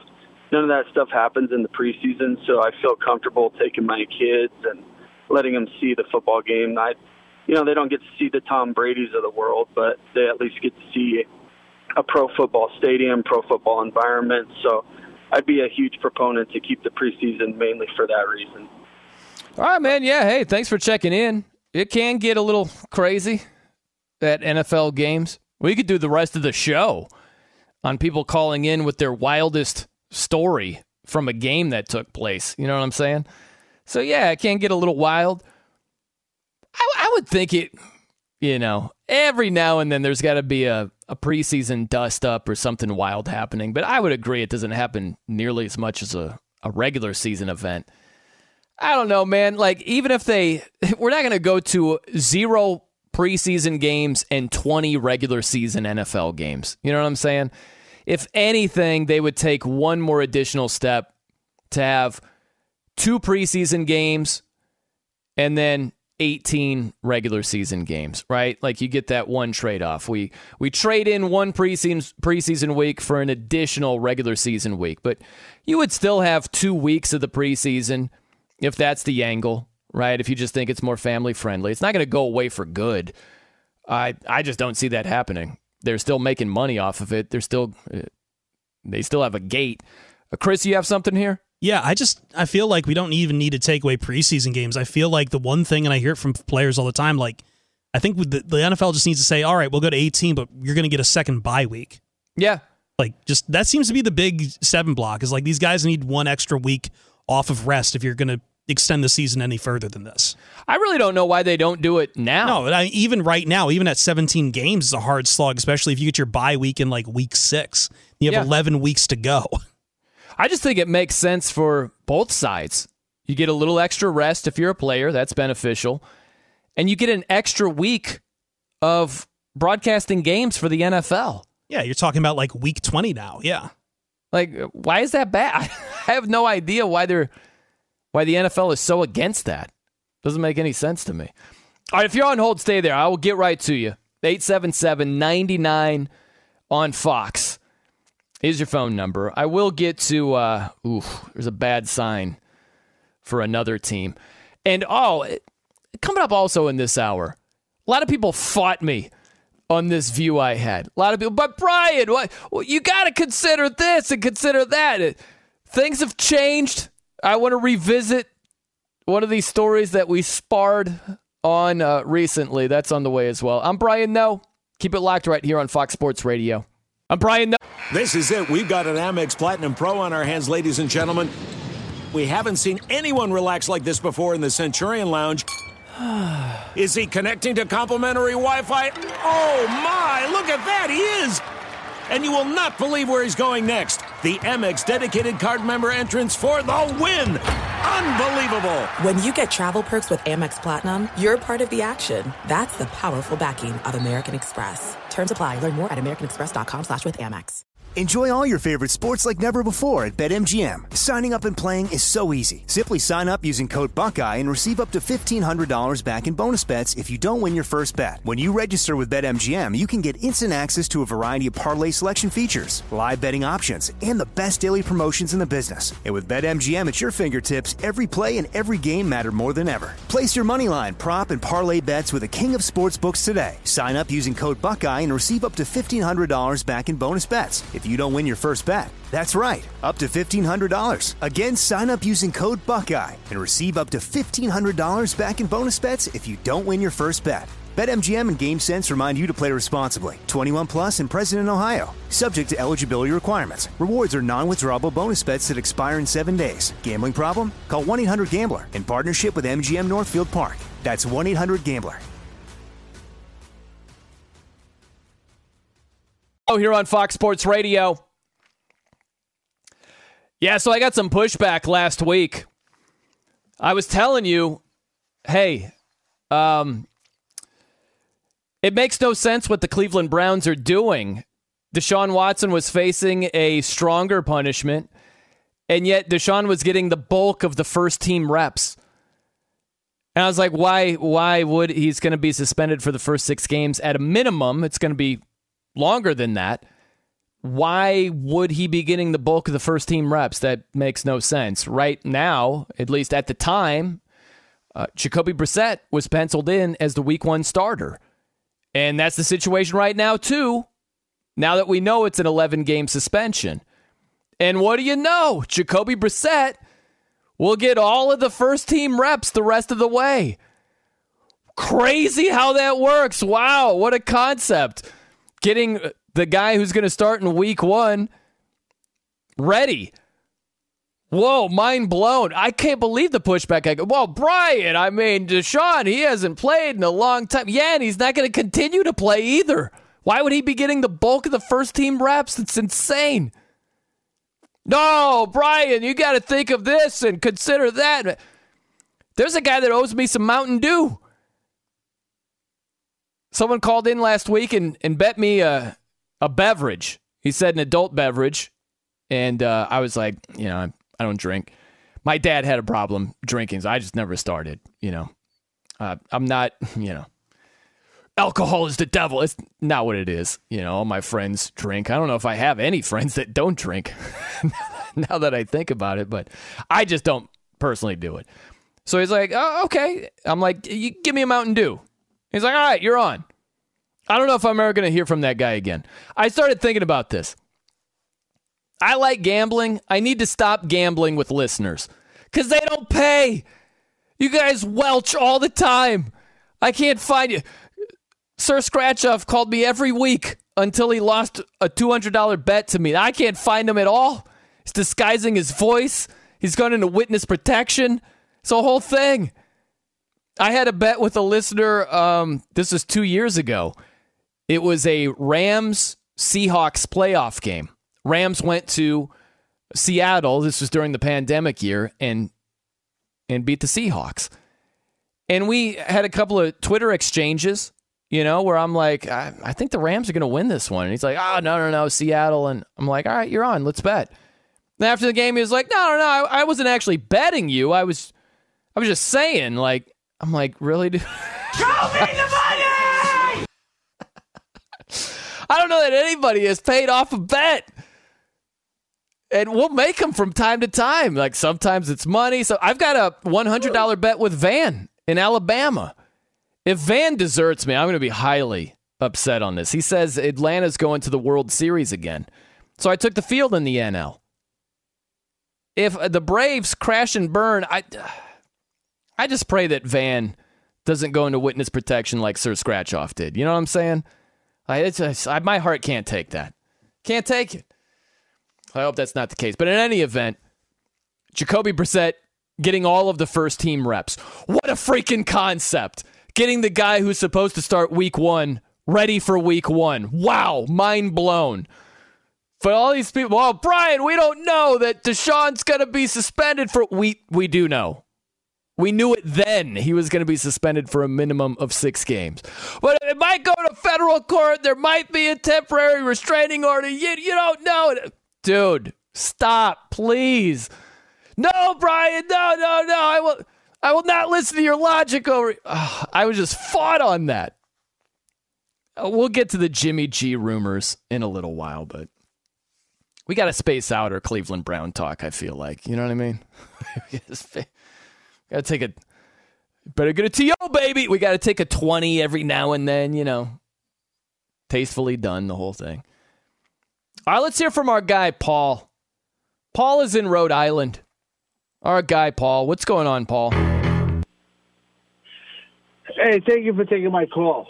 Um, I, I was going to start this uh, conversation with uh, the Brady stuff. You know, he is the pilot in an aircraft in that uh, situation. The guy is going to not do very well this year. I'm Tom sorry. Brady's not going to do very well. Why is he not going to do very well, Paul? Because he sees the money on the other side of the fence. Okay. So, uh, that. What, what money on the other side me, of the fence? I don't follow that. What does that mean? The the Fox. Oh, the, the, uh, the, Fox, the big T V money. Yeah. Okay. Yeah. So he's gonna. He yeah. sees dollar signs, and he's just gonna be pathetic this year, is what you're telling me. Well, uh, he sees dollar signs. His wife doesn't need dollar signs, but okay, let's forget about that. Okay. Um, Can, can we just talk about who's the the rude awakening in the N F L this year? I'm going to name you three teams. One of them is my second team. Is the Lions, if they sniff, if they sniff a wild card, that'd be fantastic for me anyway. Second of all, Patriots second, New Orleans second. That's what I started to call uh, the lady that answered my phone. Now, I'm confused over I, here. Now, now what now? Who's doing what? You got a lot going on here, Paul. No, I just said three teams. I, uh, basically, come on. Uh, you know, I said three teams. Uh, trigonometry uh, over second. Here. I got to carry the one and multiply by two. And who's doing what again? I'm writing this down. Paul's prediction. Patriots second, New Orleans second, and second what? Um, second what in the in the conference? Second place, second in the conference. Yes. You're yes. high. Do you do drugs, Paul? No, I'm doing bad flour in my own home. Okay, so I'm no condition. I'm no condition to. I'm no condition to walk, so I'm driving. How's that? Okay. But uh, let's get back to this Patri- kind of... Hold on, hold on, hold on. You can't just pull a hit and run like that. Patriots, oh, a two-seed. On. Saints, a two-seed. Why? This, uh, um, Winston is looking for revenge. There's three quarterbacks that's looking for revenge because everybody wants to push these thirty-year-old quarterbacks out of the out of the uh, out of the N F L. Everybody wants think. Everybody thinks that they uh, Corral, great quarterback, I like him, and and I and, and these other. Listen, get at the back of the line, brother. You're not going to come in the N F L, okay, and just take somebody's job. Are you sure about that? You're so, on the five hundred team. That so look out, Jameis. Like Jameis is on the prowl. He's putting up big numbers Jameis because Matt Corral is on the Panthers. No, the Panthers. The Panthers are probably going to go with the the young the young buck and uh, Mayfield. Okay, and uh, I, I'm sorry, I hate to say it, but you know what? He might get traded. The the the, the, the guy that was there earlier. But let me let time. me ask, let me say something before you cut me off. Uh-huh. And I don't care about my cousin or third cousin in San Diego. The Padres are not done. okay? The Padres are not done, okay? And I'm going to say another thing. Another thing. It's a total fabrication. The Rams are going back, baby. Okay. Well, that that's the – listen, you finally said something sensible at the end there, Paul. Appreciate you checking in. What did I say? You said the Rams are going back. That's the one thing that could possibly happen. Like everything else that you mentioned is not going to happen. It's as close to impossible as you can get. I won't go and say it is impossible, but it's, it's real close. It is, uh, it's hanging out with impossible. Let's put it that way. You know, it's going to movies with impossible. It's, uh, you're having brunch with impossible. It's pretty freaking close to impossible. Patriots a two seed. Patriots lucky to be a two seed in the A F C East. Be lucky to finish second in their own division. They're not finishing second in their conference. They're a wreck right now. It's much more likely, much more likely they have a, not just a sub five hundred record, a bad record. They're more likely to go six and eleven than they are be a two seed. They're more likely to go five and twelve than be a two seed. And the Saints, I love their defense, but too much uncertainty, man. I could see them sneaking into the playoffs. They're not winning that division. That's not happening. I hate to speak in absolutes when it comes to the N F L, but there are some things that you can say. Some things that you can point out. All right, we've got K Fig, Mister Kevin Figures, to spin us around the sporting landscape. What's going on, K Fig? All right, Brian, we'll start in Major League Baseball with the Dodgers picking up their Major League best thirty-fourth come-from-behind victory. They defeated the Marlins two to one. Josh Hader did not record a single out. He allowed three earned runs in the ninth inning as the Nationals beat the Padres six to three. Miles Mikolas pitching eight innings of one-run ball for the Cardinals. They would beat Arizona five to one. Yes, Brian knows Cardinals those are. Paul Goldschmidt. They're hot right now, K Fig. They are. fourteen of seventeen they've won. They are on fire. Love uh, it. Paul Goldschmidt, his uh, thirtieth home run of the season. Rockies, Twins, and Orioles with victories. Austin Riley, home run number thirty-one for Atlanta as they defeated Houston. You know someone who is not hot right now? The Yankees. Oh, man. They were shut out. Seven innings from Kevin Gausman, uh, leading Toronto over the Yankees four nothing. The Yankees have lost fourteen of their last eighteen games. Pete Alonso of the Mets with a home run, his thirtieth of the year. Mets defeating the Phillies seven to two. N F L preseason, Jordan Love of Green Bay, twelve of twenty-four passing, one hundred thirteen yards and a touchdown pass in the victory over New Orleans. Chris Olave, a touchdown reception for New Orleans there in the loss. Back to Brian Noe. You know what's funny, K-Fig, is I'm just thinking about how horrible the Yankees have been. And if you compare it to the N F L, just the time span, this is basically the equivalent of an N F L team losing two games in a row. I was going to say about three in a row, maybe. Yeah, maybe three in a row. It's bordering three in a row. And you might be like, whoa, three-game losing streak, depending on who it is. But it just seems so much worse with what the Yankees are doing. The Rams, they lost Three of four mm-hmm. last season. That was their rough patch. And, and that bad. was certainly a talking point. Yeah, the they were time. manhandled by the Titans in one of those games, I remember. Yeah. Oh, they yeah. were, yeah, that was uh, the Niners road game was mm-hmm. in the mix there. Mm-hmm. Yeah, and uh, yeah, that was certainly a talking point, but I don't know, man, the amount of games where the Yankees are just not scoring runs. It yeah. seems way worse because there are so many more losses, you know? Yeah, it's unbelievable. You can't blame Joey Gallo now. So he's not no. there anymore. So you can't blame him and his one forty batting average or whatever it was. Yeah. Of course, it's raised now that he's been with the Dodgers for a couple of games. And obviously, you don't have Giancarlo Stanton. He's I think yeah. he's getting ready for a rehab assignment, so that'll definitely help when he returns too. Yeah, some of these dudes where Rizzo has been hurt, and they've yeah. had their injuries, but It's just, it's surprising that they fell off that much. Yeah, that's we got we got to profit off this, K-Fig. Why are we not betting against the Yankees right now? You're right. That's probably a good bet at this point. And the crazy thing is, even even with that score, even with the uh, losing streak they're on, the Blue Jays are still like eight games back of them. I yes. know. I know they're still not even close enough to uh, really scare them, but man, they got to get that righted over here.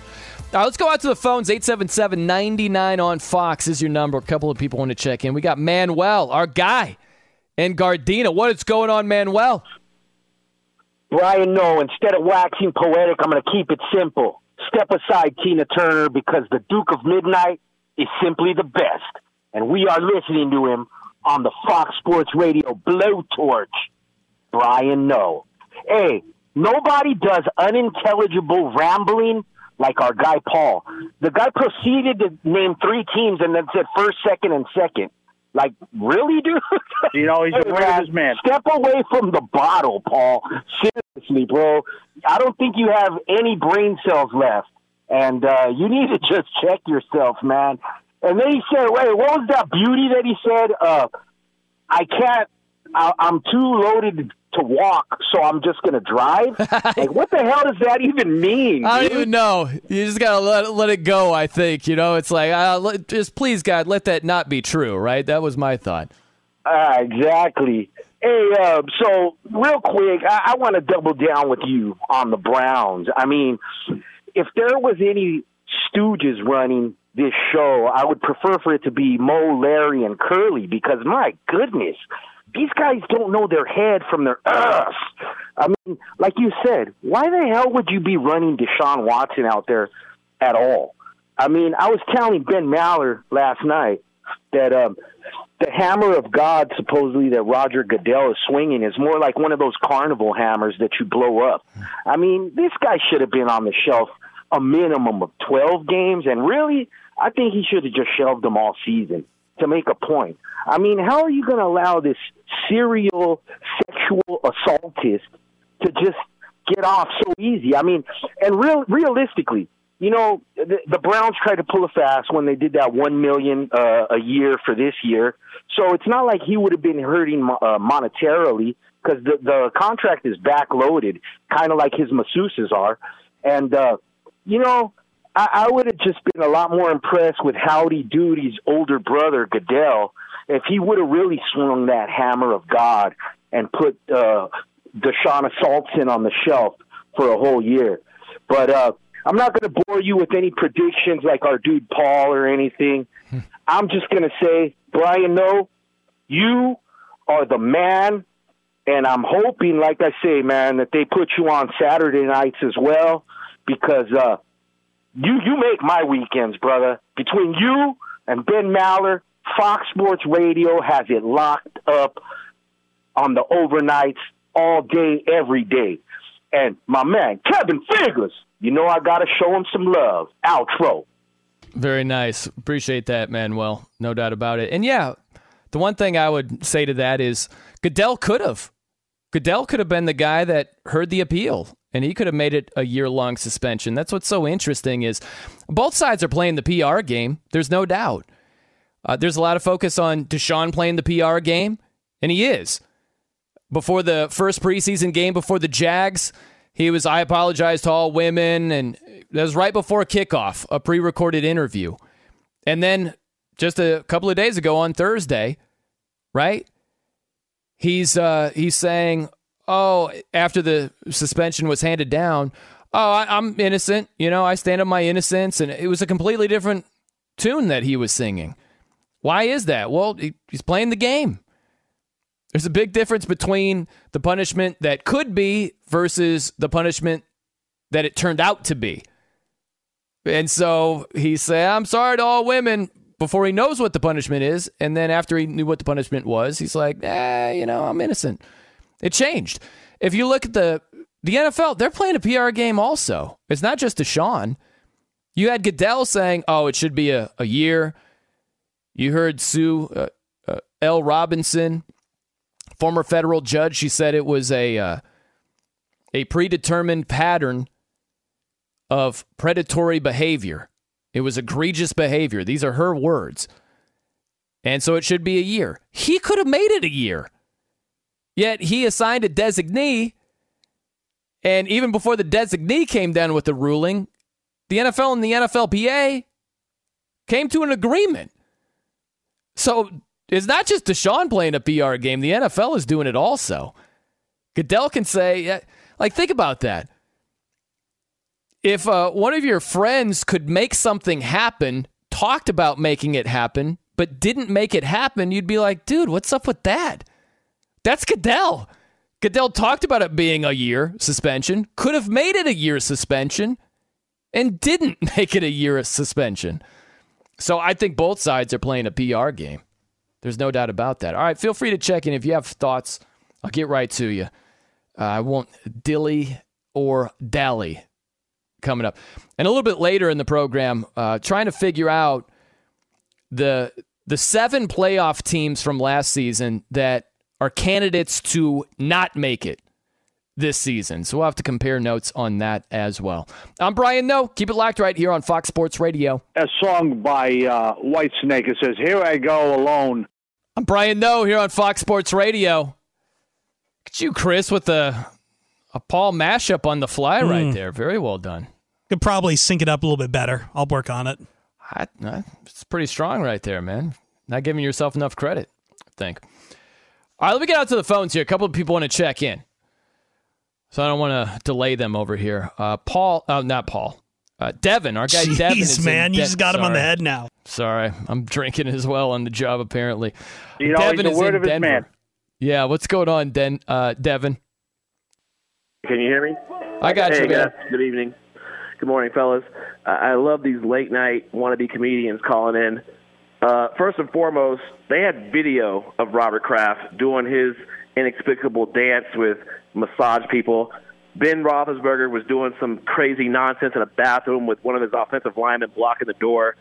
Peyton Manning was accused of sexual misconduct or something in college.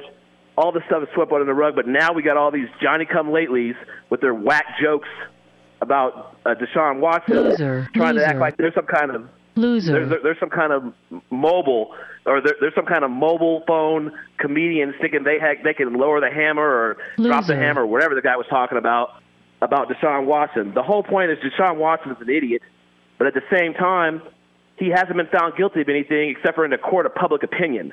So the thing is, he shouldn't have been messing around with Loser. sixty-six strippers or sixty-six massagers or whatever that nonsense was. But at the same time, don't try to sweep under the rug that this is a, this is something Loser. brand new to the N F L.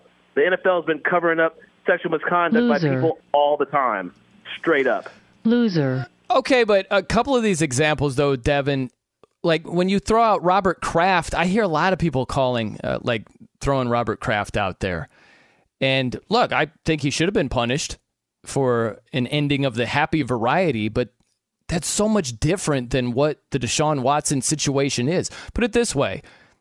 Do you think that if Deshaun Watson was caught on video one time getting an ending of the happy variety, that he would have been punished the same way? That That's not an eleven-game suspension. That's not a five million dollars fine. I doubt it's anything. Uh, we'll never know the answer to that question, but this, I, I keep on hearing Robert Kraft. I, I don't want to distract from the main point, which is uh, if you mention Ben Roethlisberger, and that was a, a sexual assault allegation as well. That was a serious allegation. And he was initially suspended for six games and uh, was uh, it was reduced to four. But I also think that uh, we're in a different place now. You know, like the standards have gotten higher. That's how it goes. And so I think when you compare twenty twenty-two to when Big Ben's situation occurred, it's a different time. It's a different climate. Like that, all that matters. So I, I would just, I, I don't understand this. They've been sweeping everything under the rug thing. It's like, you gotta, you can't go apples to oranges with some of these comparisons. The Robert Kraft thing is what stands out the most to me. People make this Robert Kraft comparison a lot. It's like, dude, was Robert Kraft, were there twenty-five civil lawsuits alleging sexual assault and sexual misconduct with Robert Kraft? No, there were not. And by the way, everybody goes to this conspiracy theory of, well, uh, you know, how do we know? How do we know that there weren't those civil lawsuits out there and it just wasn't reported? It, bro, the N F L can't keep everybody from talking. You realize that, right? If it's uh, Washington Commanders employees and they want to tell the newspaper there what they experienced and what their interactions were, it's getting out. If uh, women that allege misconduct from Deshaun Watson, if they want to speak, it's out there. It's not like the N F L can conceal everything. Civil suits all get filed, and it, like there's there's systems called PACER, Like, these suits get filed and everyone can see them. Some might be under seal. You might not see all the details, but we would know immediately when they get filed. Yeah, like that, that's just, it's not a secret that can get just get swept under the rug. That's how our legal system works. Yeah, I don't understand the takeaway. I just don't.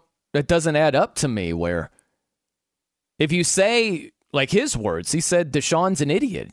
He's basically saying Deshaun was doing things he shouldn't have done. But and it went on from there. I don't understand why it needs to go beyond that. If you think he did something wrong and acted inappropriately, I don't know why it needs to be compared to three, four, five other situations. It feels like a distraction tactic, doesn't it? It's like, well, what about this guy over here? What about this guy? It's like, what about it? We're talking about Deshaun Watson. Right. Well, and it's also the whatabouts have to at least make sense. It's got to be comparable.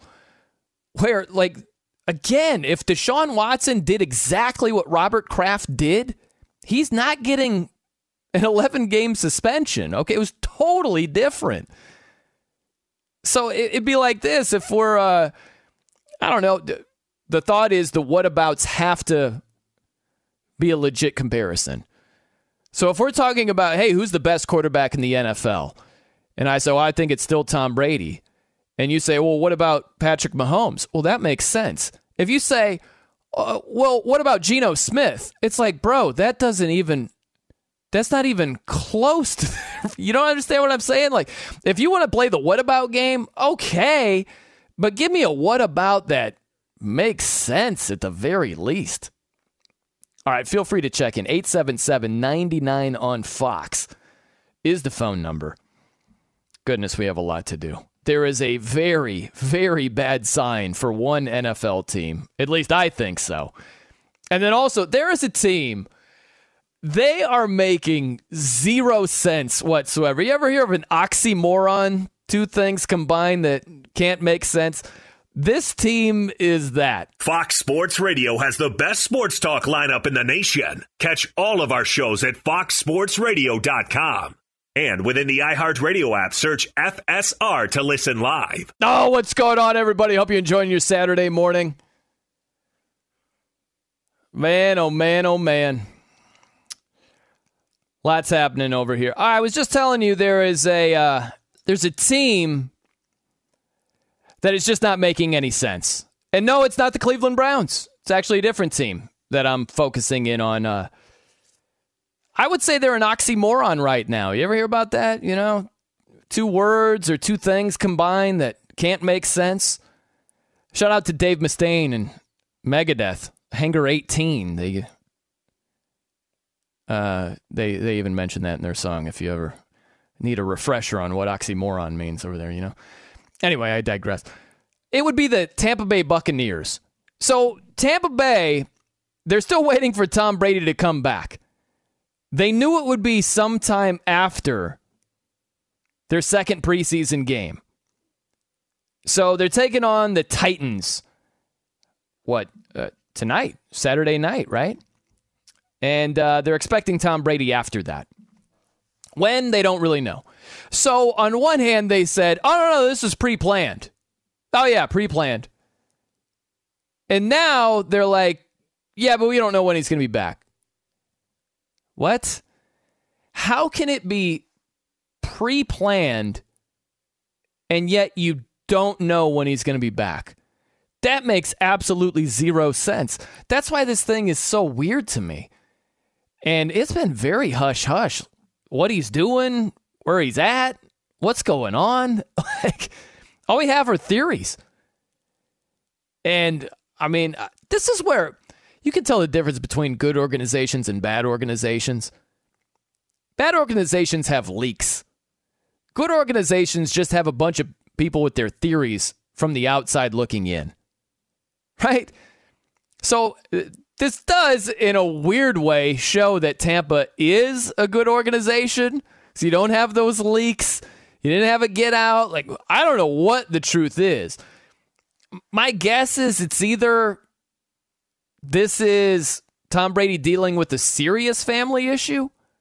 Like maybe someone's sick or something like that. Knock on wood, that's not the case. I think it's got to be something pretty serious for Brady to not be there. This dude's meticulous with preparation, you know?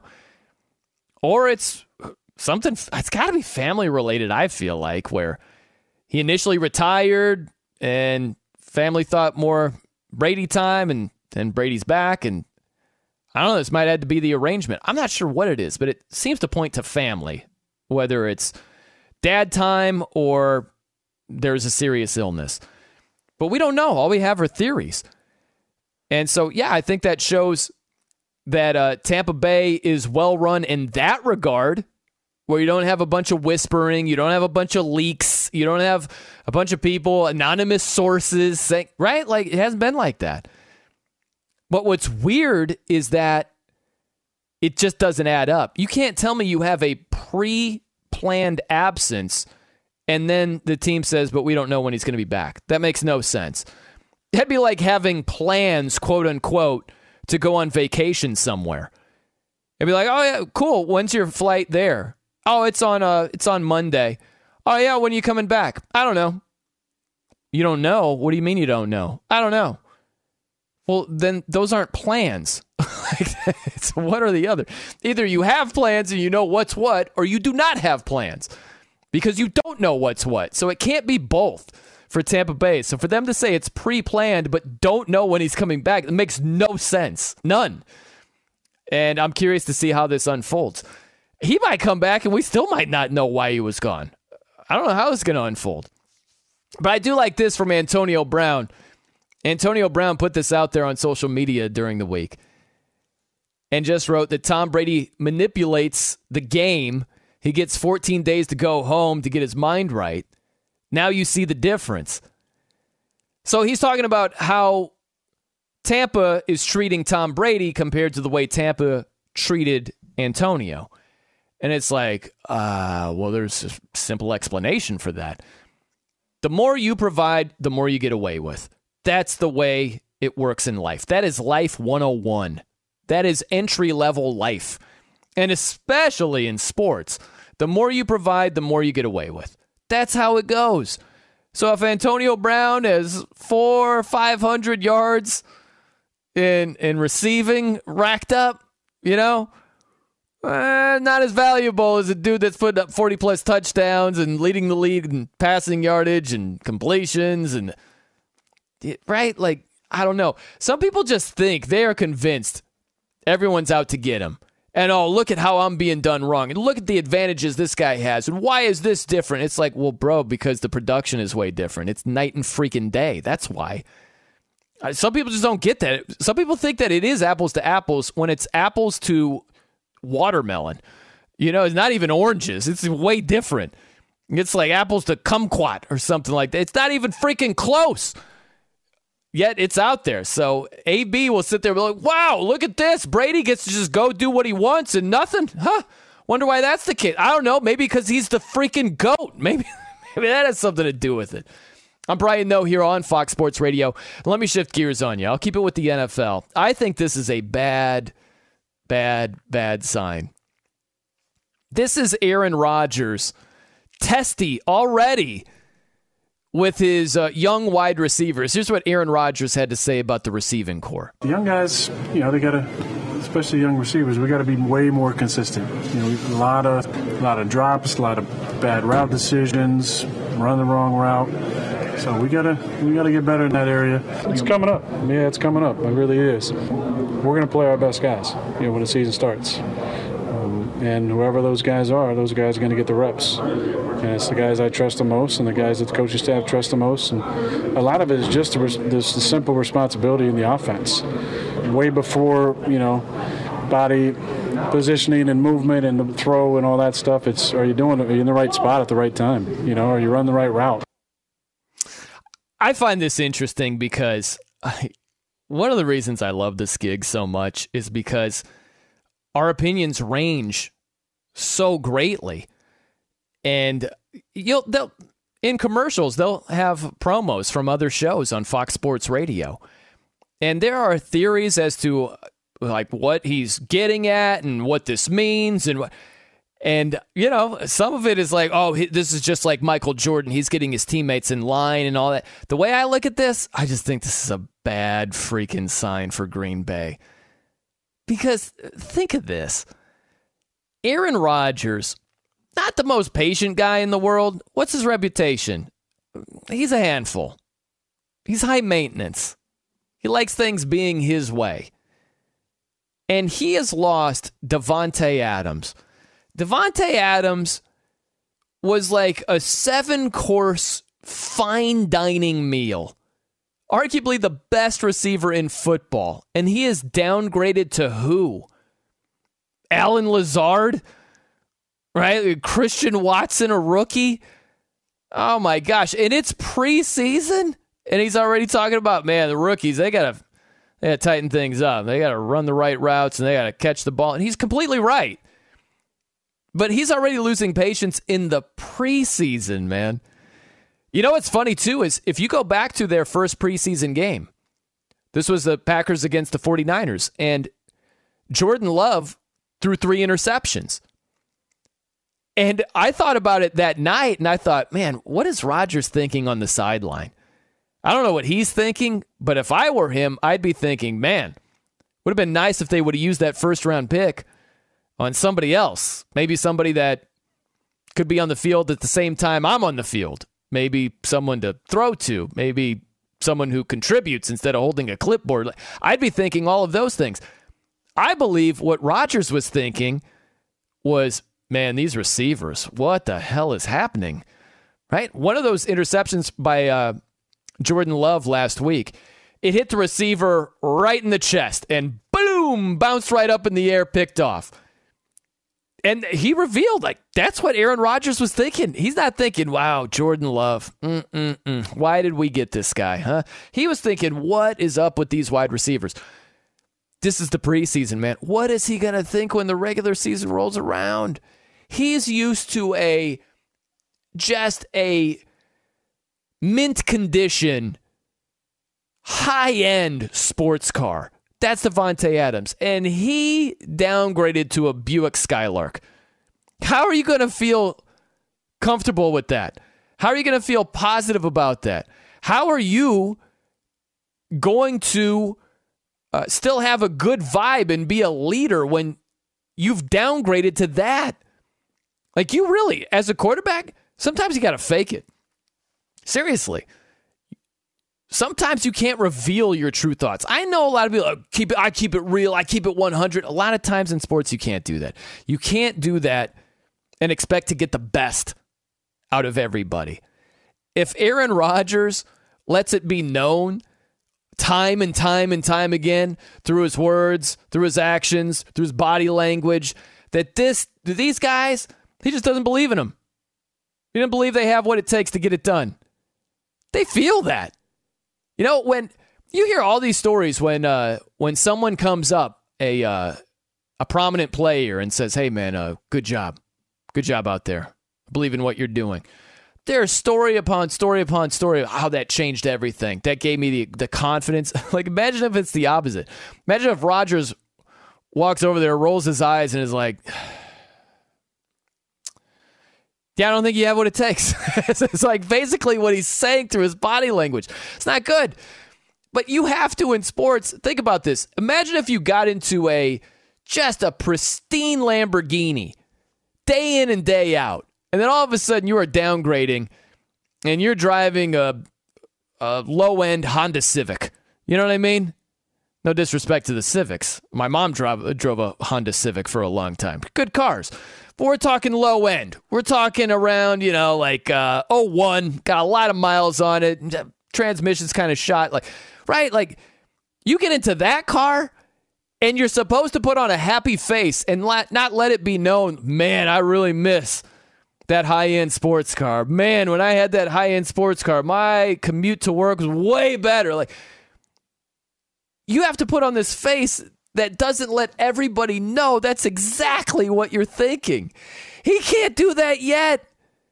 What do you think's going to happen when the regular season rolls around? That's how I look at it. I don't think, oh, this is like Jordan. He's getting his guys in line. This is leadership. He's not letting these young guys get away with this. Is there's a standard around it. I don't think it's any of that. I just think it's a bad freaking sign. He's this impatient already. What do you think's going to happen when it counts, when it's for real? This dude is the back-to-back reigning M V P. He's used to having things a certain way. And having seventeen out there, he doesn't have Devontae anymore. And he already is pissed about it. Oh, man. This. Whew. Mm-mm-mm. It's going to be a long year for him. Long year. And I don't, look, I don't expect his numbers to just plummet to nothing. But they're, they're going to take a hit. And I think it's going to be one of the themes of the season. I think that you're going to routinely see Aaron Rodgers ticked off and sometimes just...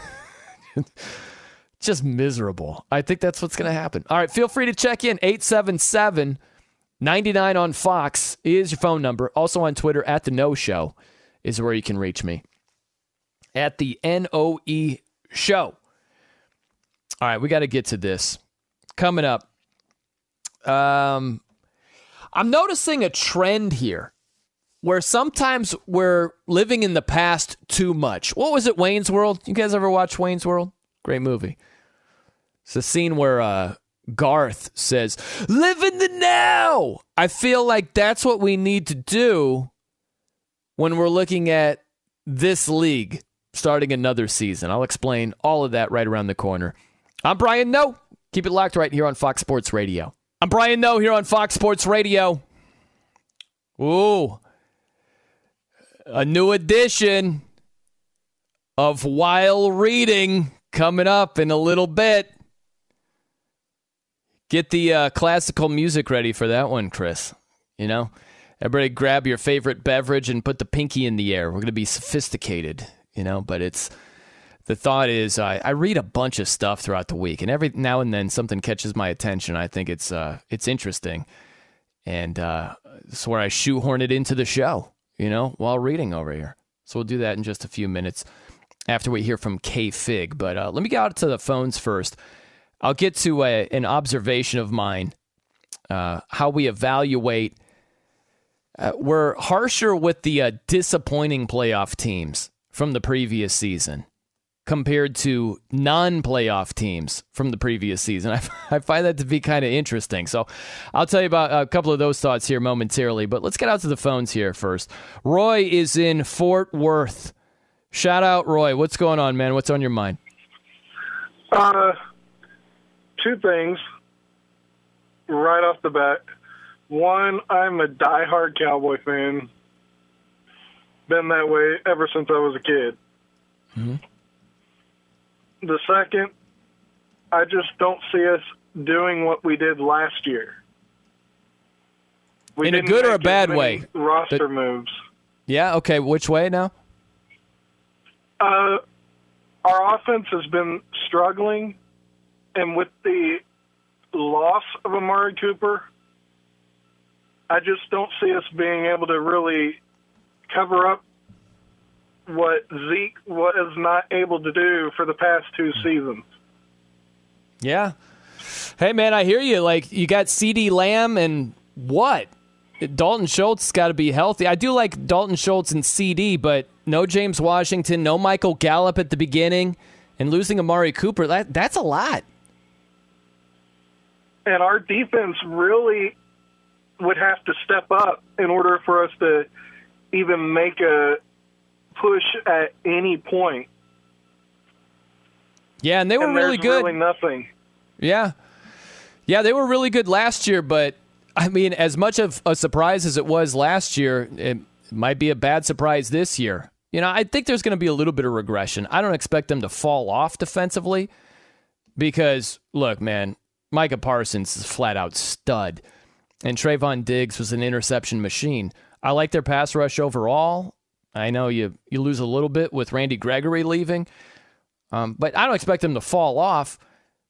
It's just an interesting call, right? And I, it kind of goes into what I'm thinking of here. It's interesting how there are a lot of people, if you notice, they're not expecting the disappointing playoff teams from last season to do much this season. You know, and I think that there are multiple reasons as to why. Like that that caller checked in, diehard uh, Cowboys fan, but he's like, eh, a little, little iffy about where the team goes this year. Um, so, so it's multiple reasons, right? And he laid them out. But I think there are a lot of people that will sell a disappointing playoff team short from the previous season just simply because they were a disappointing playoff team from the previous season. Like, I'll rattle off a couple of the disappointing playoff teams from last season. You tell me who's talking any of these teams up right now. The Cardinals. Arizona crashed and burned against the Rams. They were pathetic in that playoff loss. Who's talking up the Cardinals right now? Who's talking up the Cowboys? They had that disappointing loss against the Niners. Couldn't get the ball spiked in time. Titans, one seed, crashed and burned. Who's talking them up? I realize they lost A J Brown. It's not just because they were a disappointing playoff team. There are multiple reasons, but I think that's one of them. The Raiders, they were one and done. Very tough division. The division upgraded all around them. And also the Packers. Packers were one and done. Totally disappointing. They lost Devontae Adams. It's not just one thing. There are numerous things to point to and say, that's that's also why they're not being talked about like crazy. But I do think there is a tendency to be like, eh, I don't know about the Cowboys. Like, there's less buy-in with a disappointing playoff team than some of these teams that didn't even make the playoffs. That's what's interesting to me. I hear positive things about some of these teams that didn't make the postseason. The Saints, they didn't make the playoffs. Jameis was hurt for half the year. That absolutely was a big impact on them. Jameis actually played pretty well. fourteen touchdowns, three picks. He was on pace. He'd take that all day if that plays out throughout the course of the entire season. I hear a lot of positivity about the Colts. Again, a non-playoff team. There are people that expect them to not only win the division, but make noise, like legit noise. And ask yourself, is Matt Ryan in twenty twenty-two going to be that much better than Carson Wentz, who everybody trashes, but at the end of the day still had twenty-seven touchdowns, seven interceptions? Matt Ryan going to be way better than that? I don't think so. But I contend that because the Colts, if you saw them in the playoffs and they just got wrecked, they had a disappointing loss, they got blown out, whatever, that sticks with you more. I think there would be more reluctance to buy the Colts right now if they somehow got into the playoffs and were disappointing in a in one game. I hear more buy-in with the Lions. Like, hey, man, Dan Campbell, maybe it's some hard knocks love. And it's also they didn't get to the postseason and disappoint everybody. So I hear more positive things about the Lions than I hear about the Arizona Cardinals, than I hear about the Cowboys. Like, ask yourself this. Does it make more sense to be skeptical about the Cowboys partially because they crashed and burned in their in their playoff performance? So make more sense to be skeptical of them than it does to be optimistic about the Vikings who didn't make the playoffs, right? Like, I just think it's a bigger stain. It just creates a greater impression in the minds of people if these teams were disappointments in the playoffs. And a lot of times, these disappointing playoff teams, they're still better teams than some of these non-playoff teams that don't have that same playoff stain on them from the previous season. I just find that to be interesting how that works. But I do think it's one of the factors. I think it's part of the equation right there. All right, let's hand the baton over here to K-Fig. And and a special uh, surprise for you, K-Fig. All right. Uh, it's going to be an interactive version of While Reading with you coming up here. I've got some uh, tasty tidbits for you. Okay. And and a little bit of participation, you know? Like, uh, I don't know, maybe a, a pop quiz? Maybe? And uh, some other stuff to throw your way. So I'm very much looking forward to that. All right. I used to hate pop quizzes back when I was in school, but yeah. maybe this will be a little more fun. We'll see. Yeah, we'll see. Maybe you'll hate it even more. I'm not sure. Yankees are not having fun at all right, uh, right about now. They've Ooh. lost uh, fourteen of their last eighteen games, including on Friday night, Seven innings, seven strikeout performance from Kevin Gausman of the Blue Jays. Toronto, a four nothing victory over New York. The Dodgers improved to twenty-two and six after the All-Star break. They notched a two to one come-from-behind victory over Miami. Cardinals over Arizona five to one. Five straight wins there for the Redbirds. Twins beat the Tech beat Texas, not the Texans, but Texas, the Rangers, two to one for their fourth straight win. They are one game behind Cleveland in the A L Central race. Guardians got seven innings and fourteen strikeouts from Tristan McKenzie in a five to two win over the White Sox. Wins for the Mets, Mariners, and Braves. Washington rallied for three runs against Josh Hader and the Padres for a six to three victory. N F L preseason Packers beat the Saints as Jordan Love threw a touchdown pass and did not commit a turnover. Mac Jones, four of eight passing for sixty-one yards in three series for the Patriots as they defeated Carolina twenty to ten. Back to Brian No. All right, K-Fig, I'm very excited about this. An interactive version of While Reading. All right. Starring you and the crew over here. So, uh, I don't know, Chris, if, you, if you're feeling classical music, get classical. Oh, yes. I, I, I do... Uh, I, I do toy with the idea of doing this all in a British accent, K-Fig. I got to be honest with you, you know, it just please don't. Classical music just hits me, and I feel, you know, inspired over here, you know. But well, I we'll think this is Vivaldi, so you might want to do uh, see if you can break out an Italian accent there. See how that works for you. Oh no, that'd be worse than my English accent. I could do English for like a sentence or two, and then it falls apart. Yeah. You know, it's one of those type of things. And it's like, are you doing Australian? Yeah, or, like, you know, the same thing happens to me. It went from, you know, like English to Australian to Keanu Reeves somehow, you know, like to Irish to Cockney. You get all the you got all them in there, and then somehow you're sounding like you're Danish at the end. Yeah, I know, it's a strange uh, progression right there. But while reading, while reading K-Fig over here, I uh, I saw that the N B A Christmas Day schedule came out, mm-hmm. right? As I'm sure you did as well. Yep. So the Grizzlies, they're going to be part of it. John Morant was talking about their T V games, you know, like prime time and all that stuff. So the Grizzlies were one of the two current N B A franchises yet to have a Christmas Day game. So they're off the list. There's only one team that has not played on Christmas Day currently in the N B A. Do you have a guess, or would you like me to just unveil who this uh, mystery team is, K-Fig? I'll guess. Okay. Um, I will say... Charlotte. That's right. That's right. Nice. Like, I feel like you you should win something over here. I don't even do I, have the winning music do I ready. Win anything? Man, I, I feel like you deserve something very well. Well, well, I'm trying to think of teams that hasn't had a lot of star, uh, star power yeah. throughout its history. Check. You know, hasn't had a lot of uh, playoff success in generally speaking. Check. And doesn't really get a lot of national T V games regardless. Yeah. Check. So yeah. there you go. Very well done. The Charlotte Hornets have never played a Christmas Day game. There you go. Now, while reading K-Fig, mm-hmm. other things that I have uh, stumbled upon. So the A P poll came out this week in college football, mm-hmm. right? Yep. Top five the same if as the coaches poll. If you look at the top four teams, Bama, Ohio State, Georgia, Clemson. This is what blew my mind. Those four have won twenty-one of the twenty-four college football playoff games ever played. That's insane. twenty-one of twenty-four, dude. Those four teams. Wow. And I think a lot of two of the I know at least well actually wait. I think two of those wins did two of those wins come in the first ever? I know Oregon won one of those college football games, playoff yeah. games back in the first year of it. But there really yeah, hasn't they, been a lot of variety of the teams no. in the playoffs, has there? There has not. Yeah, and those four teams, they've won seven of the eight titles in the college football playoff era. That's insane. Dude, we got to get more parity in college football, man. I, I would It's not going to get better, though. I'm hoping N I L helps it somehow, maybe spread the talent wealth a little bit. We got to get we got to get Nick Saban out of college football. You know, he's tremendous for Bama. He's horrible for college so football. So are the other titles, like, I know one of them's L S U, and they probably own a lot of those other wins that we talked about there.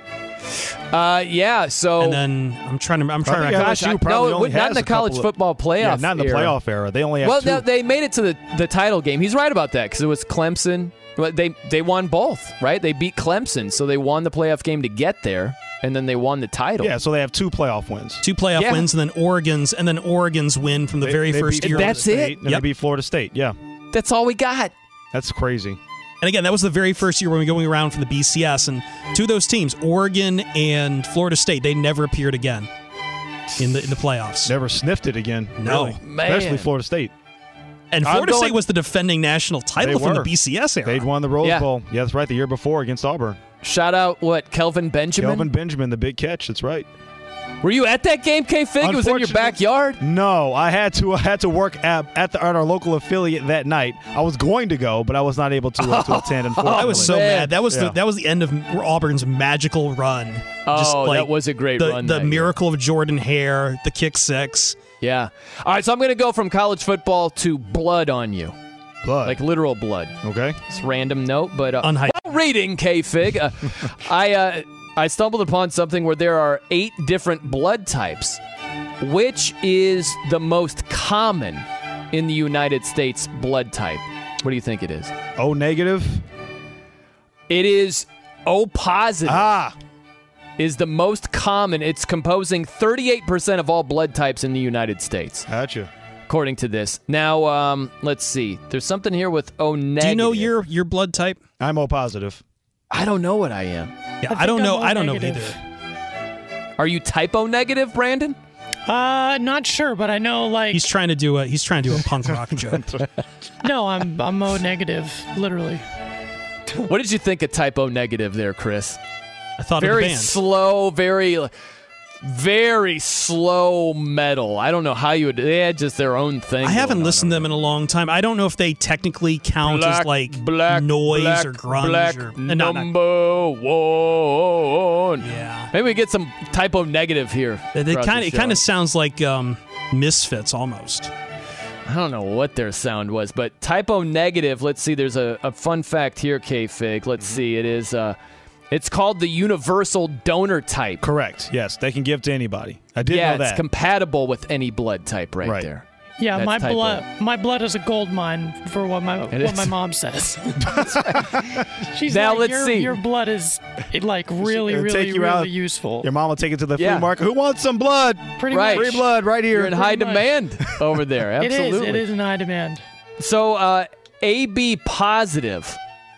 So what do you think A B positive's claim to fame is over here, K-Fig? Probably yeah. the most rare or least abundant. The, so type O negative blood is the uh, it's the uh, universal donor type. Mm-hmm. A B positive blood is the universal recipient ah, blood type. Gotcha. So you can take anything if you're A B positive, apparently. Interesting. There you go. There's a... Uh, There's the thing on blood right there. And let's see, what else we got? Oh, oh, oh. So I'm sure you saw this media deal with the Big Ten, right? Oh, yeah. Fox, C B S, N B C. We're talking like seven point five billion dollars mm-hmm. over a, was a seven-year span. Something Seven like years, a ton yep. of money. Mm-hmm. Yeah. That did not include, there were tech giants, Amazon and Apple. They were left out of the final agreement. Yeah. And I say freaking good. Get them away. Yeah.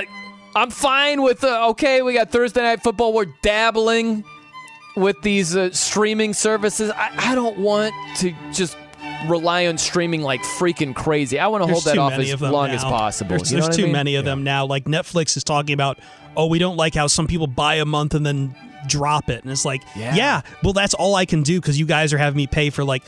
Like, I think Champions League Soccer just re-upped with Paramount, which is going to be the C B S vehicle. And it's like, oh, great, I have to keep paying for Paramount. And let me tell you, I hate Peacock. I hate using Peacock. It is the worst streaming platform I've ever used in my life, and they're going to have Big Ten on there. I was going to say, if you hate Peacock, yeah. you're not going to... I know. They have Premier some, League. Some they, Big Ten ugh. games you're going to miss, because there are, there are going to be some Peacock-exclusive Big Ten games as part of this agreement there, Brian. Yeah, there will be, but not the way it would be if that was, like, the... the only the main method. home. Yeah. You know what I mean? Right. Like that, or that was the only method. Sure. Yeah. So we're easing into that. I understand we're taking steps toward more and more and more of that. Yeah. I want to hold that off as long I mean, as possible. Looks like Sunday Tickets hit it that way starting next year. yeah. yeah. That's that's the one I am not paying for yet is Apple T V. And like honestly, it's it's hard to keep track of them all. I think I have to drop H B O Max in like a month or two once Hard Knocks is done. It's uh, I can't. I just I'm paying for too many of them, man. I find I was turned from like people are cutting the cord to try to save money, but by the time you get all these streaming services, like I might as well just pay cable. What am I doing? I know, right? Well, it's almost like one of these cable companies is going to step in and just package all these streaming things together. Yeah, we'll bundle it for you. Yeah, yeah they'll bundle it, and then we're you're just basically doing cable in a different yeah. way. Yeah. Yeah. Okay. Yeah, except so, when your uh, internet goes out, you also lose your T V now. Yeah. Yeah. Team participation right here. Group question for you. Pop quiz. So I ran across this stat here. There are six active F B S coaches. Take you to college football over here. Six active F B S coaches with more than thirty wins. I feel like I should say this in an English act. More than thirty wins against A P nationally ranked teams. I don't do a good uh, English accent. Uh, did you catch all that? Six active F B S coaches with more than thirty career wins against A P nationally ranked teams.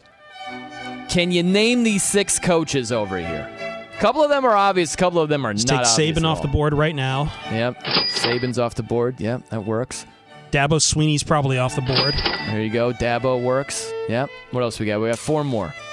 I would say Jimbo. Is he on there? No. No Jimbo. Not a bad guess. I'm I'm risking this guess a little bit. I'm the problem is I need to find guys who've been tenured long enough. Yeah. Brian Kelly. Brian Kelly, is he on the list? Makes oh, sense. yes. Yeah. That yeah makes I don't sense. think Brian Day's been around long enough, so I don't think yeah, he's nope. on there. We know Brian Kelly. A lot of big wins with Notre Dame. Lots uh, of big wins. What with about Harbaugh? Especially okay, especially nope. back from his Stanford Chip days. Chip Kelly. Not a bad guess. Uh, Chip. Not. nope. Not a bad guess though. A couple of these are. I think the remaining three are pretty. I, I might have, They'll make sense when you. I, Lincoln Riley. Let me let me do let me get let me try this one. Pat Pat Narduzzi. Oh, I thought Ooh, it was yeah, on I, one something. Brett Bielema, well right there. Trying to think who else is a retread right now who right. might have had some success somewhere. Mike Gundy possibly. That's right. Ooh, That's shout out Oklahoma State. Good call, right? So what about Lincoln Riley then? Ooh. Didn't someone just guess Lincoln Riley? Did yeah, they? That was I, me. Oh, okay. Yes. My apologies. I thought, I thought I heard a different name. All right, down to two. Six active F B S coaches with more than thirty wins against A P nationally ranked teams. Uh, Kyle Whittingham. Not a bad guess at all. Hmm. These last two are pretty tough. I think pretty tough. One makes sense based on his previous school, not his current school. Hmm. A little bit of a hint. And one guy's been at his current school forever.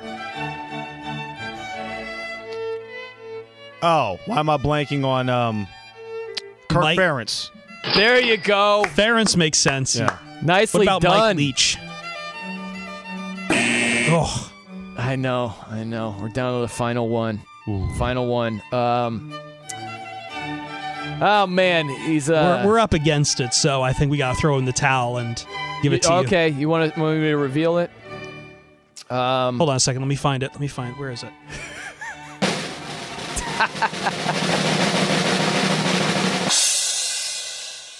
Mac Brown.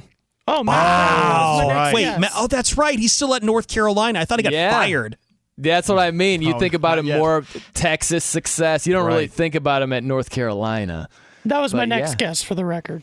That's well. That, hey, man, you would have had a good next guess, Brandon. Very well done, nevertheless, by the crew right there. Nice, nice. You know, I feel like that was a fun pop quiz. Fun? Yes. All right, uh, feel free to check in. eight seven seven, nine nine on Fox is your number. I see that we have a regular on deck. Very much looking forward to that.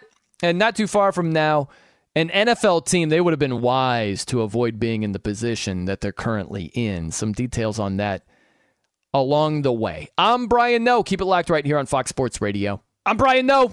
Here on. There are some things that are too good to keep a secret. Like how your Amex Platinum card helps you have the perfect trip. I'd like to check into the Centurion Lounge. Or how it seems like you always get those hard-to-snag tables. Ooh, yum. And how you get the most out of select can't-miss events.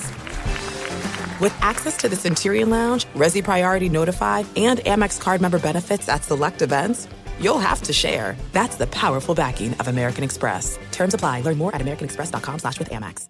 Enjoy all your favorite sports like never before at BetMGM. Signing up and playing is so easy. Simply sign up using code Buckeye and receive up to fifteen hundred dollars back in bonus bets if you don't win your first bet. When you register with BetMGM, you can get instant access to a variety of parlay selection features, live betting options, and the best daily promotions in the business. And with BetMGM at your fingertips, every play and every game matter more than ever. Place your moneyline, prop, and parlay bets with the king of sportsbooks today. Sign up using code Buckeye and receive up to fifteen hundred dollars back in bonus bets if you don't win your first bet. That's right, up to fifteen hundred dollars. Again, sign up using code Buckeye and receive up to fifteen hundred dollars back in bonus bets if you don't win your first bet. BetMGM and GameSense remind you to play responsibly. twenty-one plus and present in Ohio, subject to eligibility requirements. Rewards are non-withdrawable bonus bets that expire in seven days. Gambling problem? Call one eight hundred gambler in partnership with M G M Northfield Park. That's one eight hundred gambler. Fox Sports Radio. Okay, I see our guy Cowboy in Windsor is here. Now, uh, Cowboy will sometimes be elongated every now and then, but we've got, I'd say, two, two and a half on the the long end here. But I, I think that's enough runway for our guy Cowboy in Windsor. Let's go to Cowboy's Corner. What's going on, Cowboy? Nothing much, Brian. Yesterday was the eightieth anniversary of the Dieppe uh, raid during World War Two, which resulted in uh, nine hundred seven of our um, uh, troops killed, two thousand four hundred sixty wounded, one thousand nine hundred forty-six P L Ws. By the way, the American casualty rate was, I think, eleven. And uh, yesterday we lost the um, great Tigers catcher Bill Freehan to dementia at age seventy-nine. And uh, also yesterday, um, Richardson, the old Yankee uh, second baseman of my uh, boyhood, was eighty-seven, but his uh, replacement, Horace Clark, died uh, two years ago on the fifth. And also, the forty-second president, Mister Clinton, was seventy-six yesterday. Billy J. Kramer, of the frontman of Billy J. Kramer and the Dakota's uh, British Invasion group of my boyhood, was seventy-nine. And Tipper Gore, you know, was seventy-four yesterday. And also Don King, who was living proof that steaks have a long lifespan, is ninety-one today. And uh, Greg Nettles, the uh, former M L B third baseman, who should be in the Hall of Fame, seventy-eight. And also uh, one of my uh, my all-time favorite rock and roll figure, uh, uh, Lizzie frontman, um, out was born seventy-three years ago today in Belfast, but he died uh, January fourth, nineteen eighty-six at age thirty-six because of heart failure, because of, you know, his long history of, I guess, using drugs. Uh, forty-one, forty-one years ago tomorrow will be the uh, Battle of the Little Giants, in which uh, World Boxing Council uh, featherweight champion Salvador Sanchez knocked out World Boxing Federation super bantamweight or one hundred twenty-two pound king uh, Wilfredo Gomez in the eighth round, and uh, the um, uh, Mike Yastrzemski of the Giants will be thirty-two uh, on the twenty-third, and his father, uh, grandfather, one of my all-time favorite ball players, uh, Carl Yastrzemski, will be eighty-three the day before that, and I think some way Perv Jarrett will be uh, forty-five on that day, and former uh, Washington Commanders quarterback of my uh, uh, boy, the young manhood, um, uh, well, Sonny Jurgens will be eighty-eight on the twenty-third. Wilt Chamberlain was born August thirtieth, twenty-third, thirty-six. Kobe would have been thirty-two. And anyway, uh, have a good week, everybody. Remember, you got to be a boy to be a cowboy. Bye. Fox Sports Radio has the best sports talk lineup in the nation. Catch all of our shows at fox sports radio dot com. And within the iHeartRadio app, search F S R to listen live. Oh, what's going on, everybody? Hope you're enjoying your Saturday morning. You know, uh, I'd say one of my favorite movies is Braveheart. It's on the list up there. Some of my others, let's see, uh, Goodfellas on the list, Training Day. I can watch Training Day on a loop. I have before. Sensational movie. on my top five. Your top five might be different. That's fine. It's your top five. This is my top five. But Braveheart's one of my favorites. I think that there is an N F L team that might do its impression of Mel Gibson. Remember how Mel Gibson in the movie Braveheart, he was saying, hold, hold, right? The the horses are running in for them. Here come the English, and they're, hold. And then they busted out the uh, the shaven trees, right? That whole scene. If you haven't seen the movie, this is making no sense to you. But the only thing that you have to pay attention to is Mel Gibson saying, hold. The N F L team that might do exactly that is the Cleveland Browns. Now, hang with me. I'm not going to do a whole Deshaun uh, dissertation for you here. Let's move it along. So we know it's an eleven-game suspension, five million dollars fine. So the question becomes for the Browns, do you go out and get Jimmy Garoppolo? Now, think of it this way. You would have to pay Jimmy Garoppolo twenty-four million dollars and give the Niners something in return as well.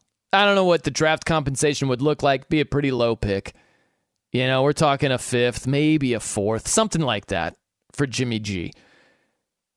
Um, but the Niners would get him off their books, right? They would get something for him. Even if it's a lower draft pick, it's better than nothing and just having to release the guy. But if you are the Cleveland Browns, do you do your Mel Gibson impression and just hold, hold? Because the Niners, if they can't find a trade partner, they got to release him. And the Browns can get Jimmy G for a cheaper price. And so it becomes this interesting game here where the Niners, they don't want to release him because, one, they don't get anything for him. And two, he might turn around and go to Seattle. Maybe, right? And be in the same division. And I contend that Jimmy just a guy, he's not the greatest on your team, but he's good enough where you don't want to face him twice a year on a divisional rival squad, right? So if you're the Browns, you could pay the guy twenty-four mil. They've got the cap space. They could give up a draft pick. They can do that. They need a Q B for the first eleven games. Jimmy G, although I don't think he's special, he's certainly better than Jacoby Brissett. That's indisputable. But do the Browns try to get him on the cheap over here? It sets up to be interesting. Because ask yourself this. If Jimmy G is released by the Niners, how much money would he get paid on the open market? I think it would be no more than half. I think it'd be somewhere around a one-year, ten million dollars deal. One year, maybe twelve, something like that. It wouldn't be in the twenties. I can't imagine it would be. So if the Browns want to get him at half the price and not even have to give up a draft pick, they might just wait this thing out. The reasons for waiting, look at the Browns' schedule. So the first four games are, are pretty favorable, even if Jacoby is your starting quarterback. Got the Panthers, the Jets, the Steelers, and the Falcons. Those are doable games. So the Browns could wait for the Niners to have to release Jimmy G. Now, you're hearing a lot of this where it's got to be Octo- uh, August thirtieth. Rosters are cut to fifty-three on August thirtieth. That's the expiration date for the Niners. Got to make a decision by then. Not necessarily. The Niners could, if they wanted to, wait until the day before their first regular season game. They could wait all the way until September tenth, where the rosters lock in for the Niners' first regular season game. So the lo- the rosters lock in for the Niners September tenth at four p.m. Eastern Time. They would have to release Jimmy G by then, or else the Niners would be on the hook for the twenty-four million dollars. And they don't want a twenty-four million dollars backup quarterback. So they'd have to release him at least by September tenth. So if you're the Browns, if you go down the Jimmy G road, the argument, if you have the cap space, is probably to part with the draft pick and just get the guy now. If you're going down this road, try to get the best value you can out of Jimmy G. Try to get him as many reps before the season. Try to get him up to speed where you get a return on your investment. Or you could say, well, we lost a lot of draft compensation getting Deshaun Watson in the first place. We'd hate to lose even more, even if it is a lower round pick. Hey, sometimes you hit on a fourth rounder. Sometimes you hit on a stud fifth rounder. It can happen. We don't want to just give that away. And what are we really getting for that? You're talking maybe, let's say it's a, a fourth round pick and twelve million dollars, right? It might be, you're giving up that much money just to get Jimmy G right now. Do you want to give up all that for what? A couple of weeks where he can learn the playbook, get up to speed, all that? Or would you rather just play chicken with the 49ers and say, we're going to wait? We're going to wait until you have to release him, whenever that is. Let's say it's August thirtieth, and we'll pick him up then. We'll make him an offer. Let's say it's September tenth. Okay, fine, whatever. I mean, we're confident in uh, in Jacoby for the first four games. Panthers, Jets, Steelers, Falcons. Now the next seven, before you get Deshaun, lot tougher, lot tougher games. So these seven games after the first four for the Browns: Chargers, Patriots, Ravens, Bengals, Dolphins, Bills, Buccaneers. Like that, whew, it gets real after those first four games. But those first four games give you cushion. They give you cushion where you can, like Mel Gibson, hold, hold. Maybe you don't trade for Jimmy G. You wait for him to be released, and you get him at a cheaper price. Of course, you might have other teams with Jimmy G on the open market that make a play for the guy. You could, between now and when the Niners would have to release Jimmy G, there could be another team that suffers an injury at quarterback, and they trade for Jimmy G and beat you to the punch. So there are more uncertainties playing it that way. But you might get him for a cheaper price. I guarantee you would get him for a cheaper price than what you would be on the hook for in a trade. So I, I think that's pretty interesting. With the Browns, how are they going to play it? If they are wanting to get Jimmy just a guy who is better than Jacoby Brissett on their squad. Do they do it immediately, or they wait and hope to get him on the open market after the Niners have released him? Well, stay tuned on that one. Stay tuned on that one. But the uh, Browns, as we were told by Mary Kay Cabot, she's plugged in at Cleveland dot com. She reported last week that if the Browns, uh, they would consider acquiring Garoppolo if Deshaun Watson's six-game suspension is significantly increased upon appeal. It was significantly increased, almost double the original punishment. Went from six games to eleven. So uh, we'll see. We'll see if they are in the Jimmy G sweepstakes or not. I'm Brian Noe here on Fox Sports Radio. Now, a couple of people want to check in. Let's get out to the phones. Enough of me. Enough of me, blah, blah, blah. Let's get to uh, Robert. He's in San Antonio, wants to check in. Rob, what's going on, man? You're on Fox Sports Radio. I like three little... Oh, sorry, I'm eating cheese and crackers. I got three I got three little questions. Okay. How come San Antonio doesn't have a football team? And a baseball team. Because it's San Antonio. They're used for leverage. They the Raiders would rather play in Vegas than play in San Antonio, man. You know how it goes. Man, I, I, I would I would love the Raiders to have come down here. Okay. So what? We don't have enough money here? I guess the people can't support it. We have No, we no. Have I just think there are better options. That's all. You know? Why? Why? Because we're hot weather?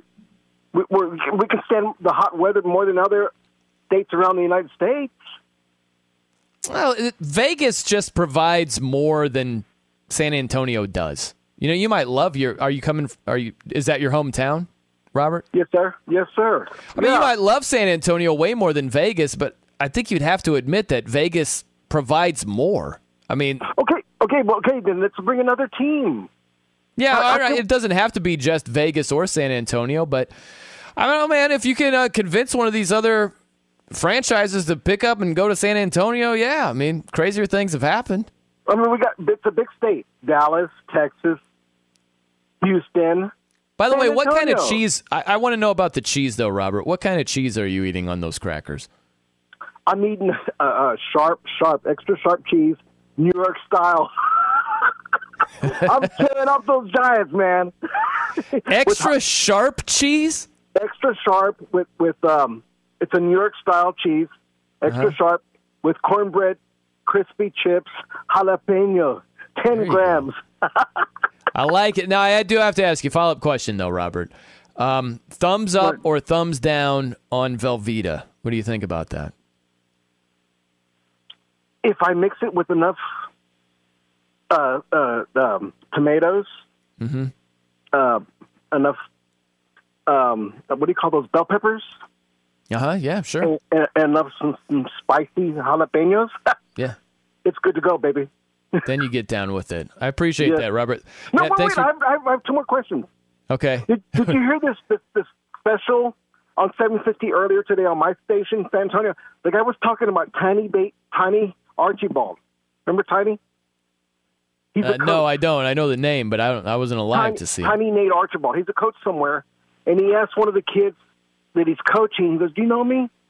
He goes, "No, nah, I don't know you." And he, he showed him some videos on how to play basketball. The maneuvers. Did you know that Tiny Nate Archibald averaged, averaged thirty-four points per game for the for the Royals? Okay, Robert, we, we should have cut it off at cheese, man. We're doing well with cheese, you know. Thanks for checking in. People hate on Velveeta. I don't get it. Don't get it. I won't stand for it. I will not stand for Velveeta slander on these airwaves, at least during this time slot. You know, I can't do anything if everybody else does it. Slanders it. I've got to get to this. Mike and Easton. We were talking blood types in an arousing edition of While Reading. And uh, Mike's got something for us. What's going on, Mike? Hey, good morning. Hey, Velveeta with Rotel. Great nacho dip. I'm all for it. It's good. I'm glad you are. Yeah. the um, You mentioned the uh, band O Negative earlier. Uh, yeah. I know next to nothing about that band, next to yeah. nothing. Uh-huh. Uh, but here's a fun fact, fun, useless, worthless fact. I'm a, I'm a movie nerd and film historian on an amateur basis. But the nineteen twenty-two horror movie Nosferatu, there's a D V D floating out there. I happen to own it. But they took the music out of that and put in the type O negative band on that D V D. Oh, okay, yeah, and that gives it all. It gives it, it gives it a really weird feel. Like it, I'm not much of a metalhead myself, uh-huh. but it, it's it's fun to watch. It's fun to watch with that music overlay, you know, like that. That's uh, I don't know if you know that movie or not, but that's. Uh, I don't know it's the fun. movie, but uh, t- yeah, type O negative is very, very slow. At least the stuff that I heard, very plotting. You know, it's not like up tempo. It's ve- I don't know how you describe their sound. It's very just them, but very well, slow. The uh, at any rate, I mean that's that's fun. If you're a movie file, if you enjoy movies, that's uh, something fun. I enjoyed your psychology on um, on what fans think about their teams. And I didn't hear your call from the Dallas Cowboys fan, but I, uh, I'm glad to hear a Dallas Cowboys fan is actually honest about his team. He might, that's the first one I've ever heard in my entire life from hearing from a Dallas fan. Uh, did you think it was odd that Deshaun got just eleven games? Isn't that an odd number? Yeah, it is. And listen, man, thanks for checking in, Mike. It's an odd number, but you could tell it was a settlement. It's a settlement number, you know? That's it had settlement written all over it.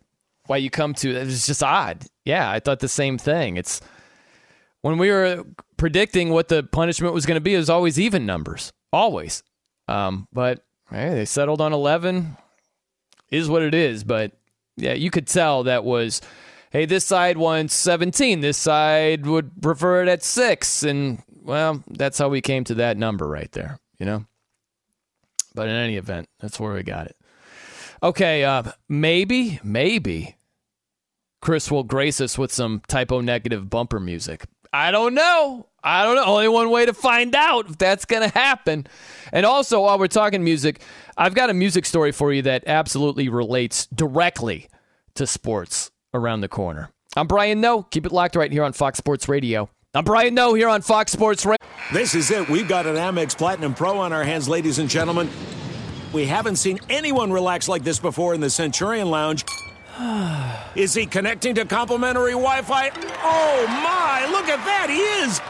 And you will not believe where he's going next. The Amex dedicated card member entrance for the win. Unbelievable. When you get travel perks with Amex Platinum, you're part of the action. That's the powerful backing of American Express. Terms apply. Learn more at americanexpress.com slash with Amex.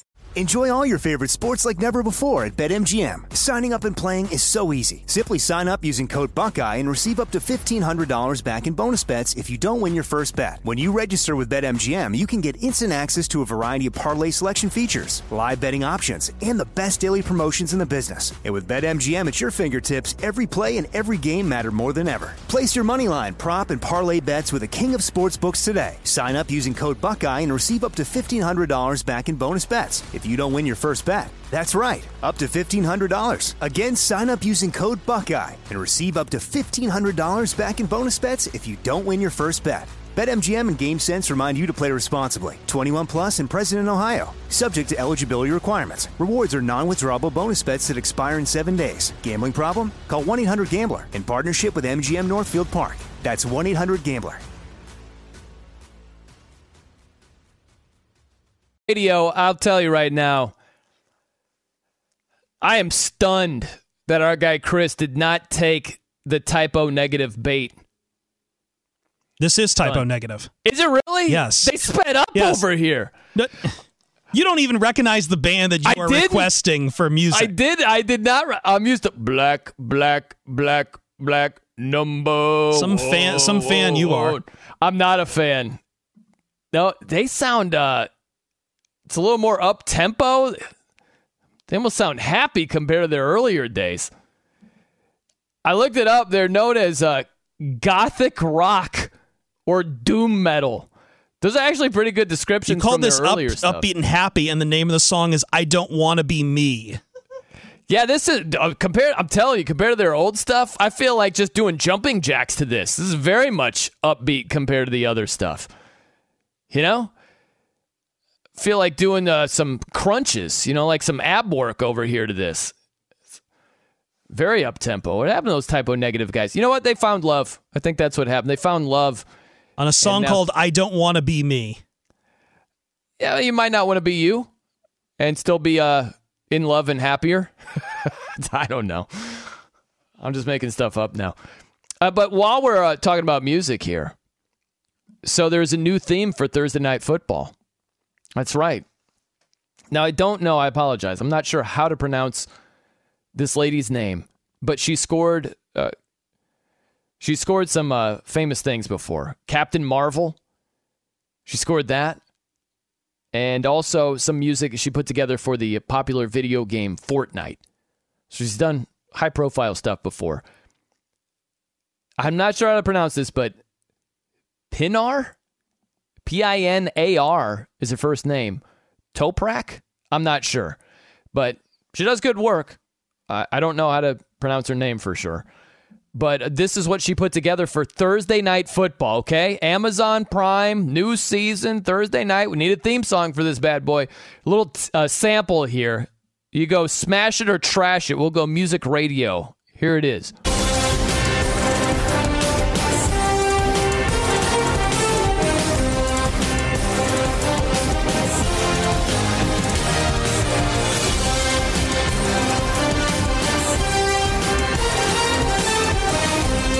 That sounds very happy, I'd have to say. You know, it sounds like newer typo negative, basically. Um, not bad. Doesn't wow me, but yeah, got a little melody to it. It's fine. It's fine. Now, while reading, I stumbled upon this. So they did, um, they put together just a couple of fun facts with the other theme songs for the other N F L networks, right? And so a couple of these were... Uh, interesting. A couple were like, eh, okay, big deal. But the Fox Sports music, I found this to stand out. David Hill, he was the former boss at Fox Sports. So he's like, all right, we got to have theme music over here. And so he hired some pros to compose the music. But the inspiration came from Hill. He said he was with his son at Six Flags, an amusement park. He was standing in line and heard the Batman jingle playing. He's like, that's a catchy jingle right there. And that was uh, part of the influence for the Fox N F L music. I don't know if you hear the the Batman music in it, but the you know that Fox music, somehow it it's got a Batman feel to it right there. Never knew that. There you go. Fun fact. The N B C music, they hired a one hundred six piece orchestra. This to me isn't as interesting. Apparently it was taped in the California studio lot where the audio of The Wizard of Oz was made. Eh, okay, that doesn't do a whole lot for me. This I did like. Monday Night Football. That theme music, it came from a British composer who never watched football. He has no idea, no idea about football. And he made this this score. It's called Heavy Action. It's this dude, Johnny Pearson. He wrote the music for commercial music purposes in England. And so Monday Night Football adopted Heavy Action in nineteen eighty-nine. They fully committed to Heavy Action. That's been the theme song for Monday Night Football, written by some dude who never watched football at all. There you go. And now I don't know this uh, woman who composed the music for Thursday, Thursday Night Football, if she's a diehard N F L junkie or she's like this other dude who really never watched it. I don't know. But uh, not bad. Not bad. Kind of catchy. We'll see if it... Uh, I don't know. The more and more you hear it. Look, it happens with hit songs a lot. I'll hear hit songs. There are many where I'm like, this song is freaking terrible. And if you hear it over and over and over again, every now and then you come around. You're like, it's not so bad. I'm kind of used to it now. Maybe it's the same thing with this theme song. Brandon, you have something for us here? Yeah, it's not football related, but do you know who composed the Olympic theme? I don't. I don't think I know that. No. Same man who did Jurassic Park, Star Wars, believe Jaws, oh, really? Also John Williams. Oh yeah, no kidding. Wow, he's got some uh, he's got some good stuff under his musical belt right there. I'll tell you what, man. I think he's won like the most Academy Awards or been nominated for the most Academy Awards. Yeah.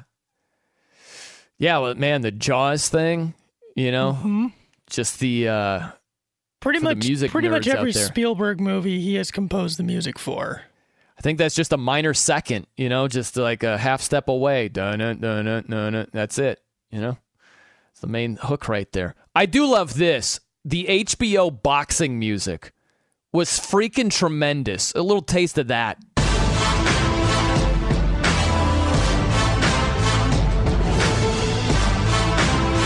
I love this. It gets going here, too. Yes, I just feel like training right there. It feels like Eminem should be saying something angry over that. I love that. That's tremendous music right there. Love that theme song. I don't think the Amazon Prime stuff is going to make me want to just like, I don't know, start running or lifting weights or something. I love that H B O boxing music. That was the jam right there. Love that. Feels um, on the Amazon music, they're going for like a N F L Films vibe. It definitely sounds like something they've used for N F L Films before, but... Yeah. A lot of the background is also, I, I don't know what that instrument is in the background. The, the drums are way too fast, though, for anything N F L Films. It's like they're trying to go like N F L Films A D D version. All right, I'm not going to play the whole thing, but I'm going to listen to it while thinking of what you just said.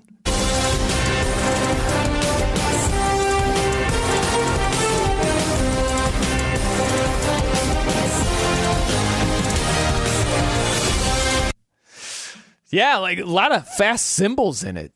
Yeah, very it's very fast the in the background, but it does something. It does sound like something off of the, you know, what, what's what's the album yeah, uh, yeah. for forty years, Autumn Thunder? It sounds like you can find something like that off Autumn Thunder, just remixed. I, yeah, as far as like the melody, yeah, I hear what you're saying. Do you know who composed the music for all this stuff? Brandon. I played too much Madden when I was a kid. And it said it on there? Yeah, they just gave yeah. him props? They had like all of his, uh, like all the good music on there was, uh, they had all like the N F L Films music. It was awesome. Very nice. Very cool. A New Game oh. is probably my favorite. That one's sick. Yeah. Is that what we're listening to no, right this is now? No, ra- this is Round Up. No, this is Round Up. Is that the fourth track? I just is that the fourth track on the album? I don't remember track listing on there. I just used to because I used to play all this old school music. This is years ago. I was working in Fresno from like oh six to oh nine. And I grabbed all these songs and I didn't know the name, so I just wrote down the track number. Yeah, so but I never you kind of hear some of the, the Amazon music in that here. I think I've got another track here from Autumn Thunder. Let's see. It's a good one. I love that part. Yeah, there's a little metal influence on the N F L Film stuff, I feel like. You know? I don't know if... Uh, it's like a specific sound. Name? I could definitely see what Amazon was going for there, yeah. What was Sam's last name, Brandon? Sam Spence. Sam Spence. I don't know if he's a metalhead. I'm not sure, but I, I feel a little metal vibes with he some of that. He unfortunately passed away. It's too bad. Um, all right, we've got Kevin Figures with us to spin us around the sporting landscape. What's going on, K-Fig? All right, Brian. Well, plenty of baseball going on Friday night. It was capped off in San Diego. Padre fans booing Josh Hader off of the field. He has not gotten off to a great start with them so far. He allowed three earned runs on Friday night. Did mm. not record a single out. Nationals beating the Padres six to three. Mookie Betts with three hits and scored the eventual winning run for the Dodgers.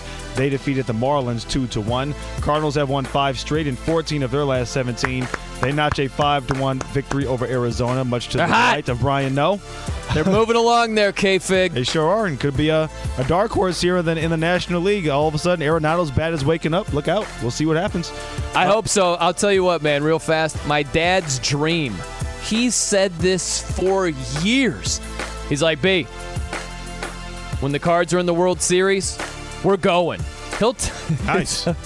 He'll tell me that so often, so I I don't know when that's going to happen. Hopefully here shortly. But now, were you not there. able to make it in the prior runs? I think, what, twenty eleven and twenty oh five yeah, or six, yeah. whatever those years were? Yeah, never made it to a World oh, wow. Series game for them or anybody else. Well, I guess it would be pretty sweet uh, if uh, Albert Pujols can cap off his career with another World Series oh. championship back home in Saint Louis. It would be cool. Yeah. What uh, do you think as far as the home run? I'm ruining your update right here. No, K-Fig. no, it's quite all right. Go on. Uh, what do you think about the home run total? He's at six ninety right now. Mm-hmm. Where do you think he ends up? Well, I mean, I think he I, I, I'm, I'm hoping that he can hit seven hundred, but I don't think that's likely just based on the either. pace of this yeah. season. But look, I mean, look, if he ends up, if he gets five more and he's sitting at six ninety-five, uh, maybe he looks at coming back next year and seeing if he can, you know, push uh, push past the seven hundred mark. I certainly wouldn't put it past him. And if you're that close, you almost have to, right? Yeah, right? Like... I don't know. He seems like he's firmly retired, but yeah. I think it's a more likely he passes A-Rod. He'd need right. seven more to pass A-Rod. I think that's doable, but if he was getting three, four at-bats every game, like sometimes he gets one or yeah, none. Yeah, that's the know? thing. He's just not playing often enough, too. Yeah. That, that's the big factor. But that's the thing. And also, I guess some people may hold it against him saying, well, you're just hanging on to beat a record, and maybe he yeah. doesn't want that stigma against him. Yeah. So I can see him retiring just based on that, too. But I certainly would think he, it'd be he cool might end up smack dab at six ninety-six and be tied with A-Rod. Ooh, that would be tempting for me to actually come if I were him to want to come back at that point. Yeah, because at that point, if you get six, you get to six ninety-six. Depending on the amount of at bats that you get with the D H, especially in the N L. I mean, is seven fifteen that far away? No, you know what I mean. Yeah, it's really so not. Why not chase after it if that's the case? I think it'd be pretty cool to see. Uh, elsewhere on Friday, you had Seattle beating Oakland ten to two for their fourth consecutive win. Mariners have a half-game lead over Toronto for the final A L wildcard spot. Blue Jays shut out the scuffling Yankees four nothing. Teoscar Hernandez with a home run there. Guardians over the White Sox five to two. fourteen strikeouts from Tristan McKenzie. Braves over Houston six to two. Austin Riley home run number thirty-one there. Mets, Angels, and Orioles with wins. N F L preseason Saints r- rookie receiver Chris Olave catching a touchdown pass in a twenty to ten loss to Green Bay. Davis Mills a touchdown pass in the Texans' victory over the Rams. Back to Brian No. Okay, K-Fig, I got a couple other things to throw at you here, buddy. All right. So um, I saw this where uh, Jay Glazer was all over this story. He loves this story. So Mike Tomlin, the Steelers head coach, he was on his way to uh, practice, and he saw some kids were fighting in the streets. And so he's like, he got out of his car, and they stopped fighting immediately. They knew it was Mike Tomlin. And so he invited them to Steelers camp. And so he was having them do running back drills with Najee Harris, and they were a part of Steelers training camp. Nice. For a little while. And Jake Laser was like, this is freaking amazing. This is what it's all about.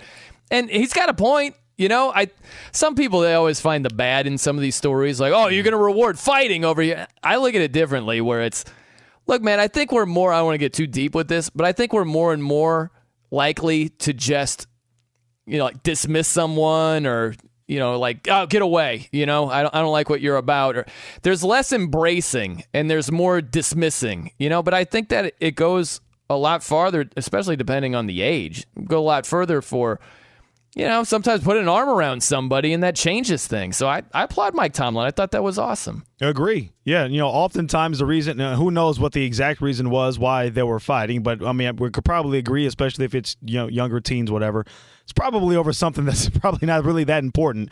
And, you know, maybe it's a, a lack of having something to do or, you know, a, yeah. a welcome distraction or good role models in the home. Things like that can lead to you kind of going astray. So I thought what Mike Tomlin did was was excellent. I think you summed it up perfectly.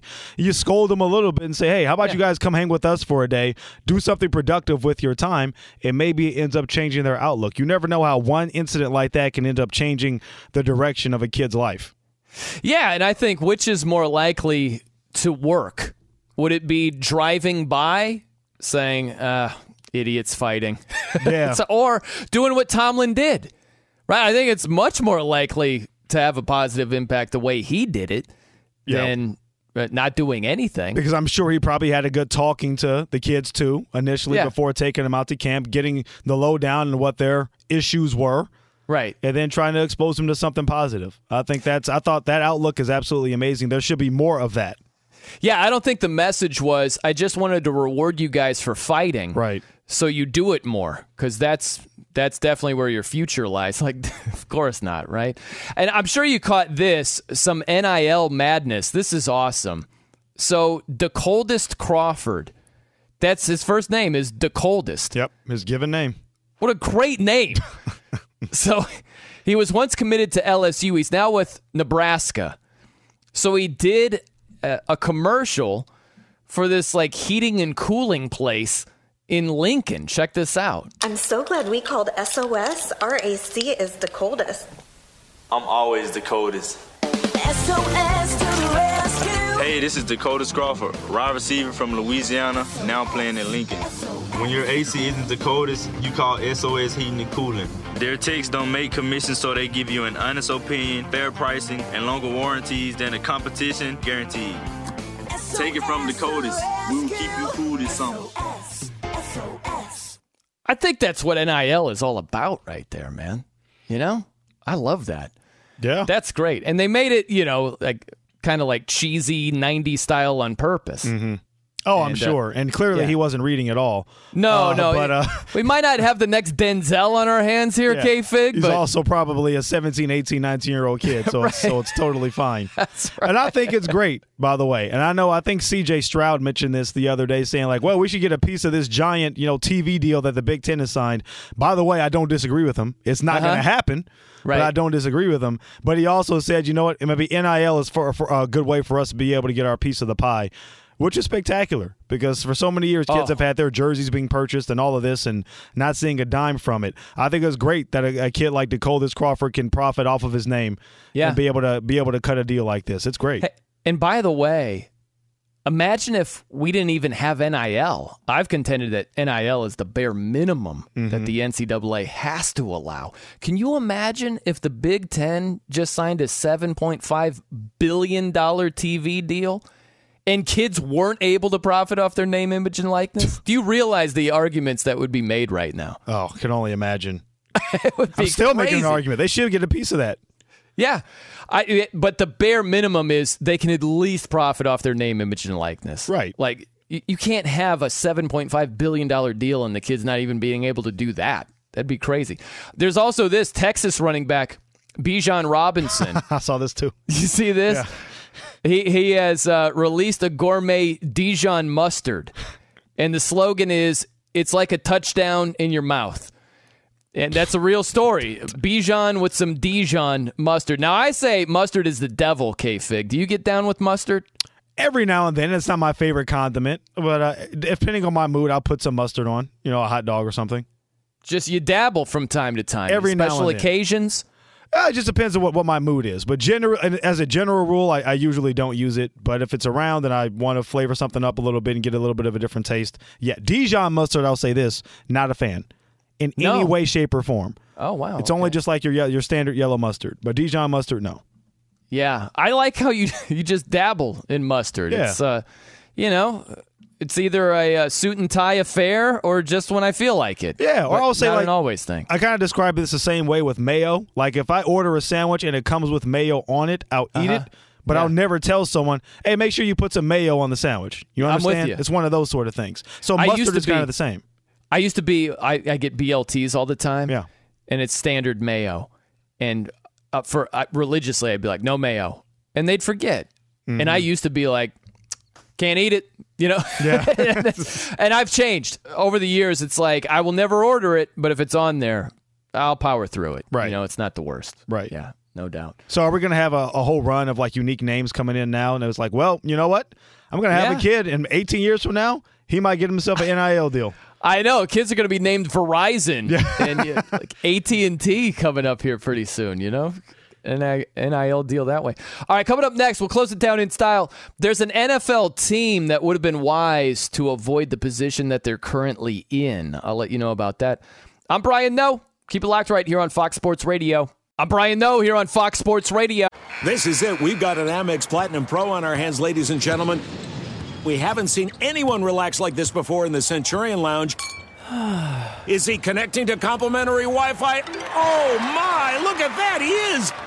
And you will not believe where he's going next. The Amex dedicated card member entrance for the win. Unbelievable. When you get travel perks with Amex Platinum, you're part of the action. That's the powerful backing of American Express. Terms apply. Learn more at americanexpress.com slash with Amex. Enjoy all your favorite sports like never before at BetMGM. Signing up and playing is so easy. Simply sign up using code Buckeye and receive up to fifteen hundred dollars back in bonus bets if you don't win your first bet. When you register with BetMGM, you can get instant access to a variety of parlay selection features, live betting options, and the best daily promotions in the business. And with BetMGM at your fingertips, every play and every game matter more than ever. Place your moneyline, prop, and parlay bets with the king of sportsbooks today. Sign up using code Buckeye and receive up to fifteen hundred dollars back in bonus bets if you don't win your first bet. That's right, up to fifteen hundred dollars. Again, sign up using code Buckeye and receive up to fifteen hundred dollars back in bonus bets if you don't win your first bet. BetMGM and GameSense remind you to play responsibly. twenty-one plus and present in Ohio, subject to eligibility requirements. Rewards are non-withdrawable bonus bets that expire in seven days. Gambling problem? Call one eight hundred gambler in partnership with M G M Northfield Park. That's one eight hundred gambler.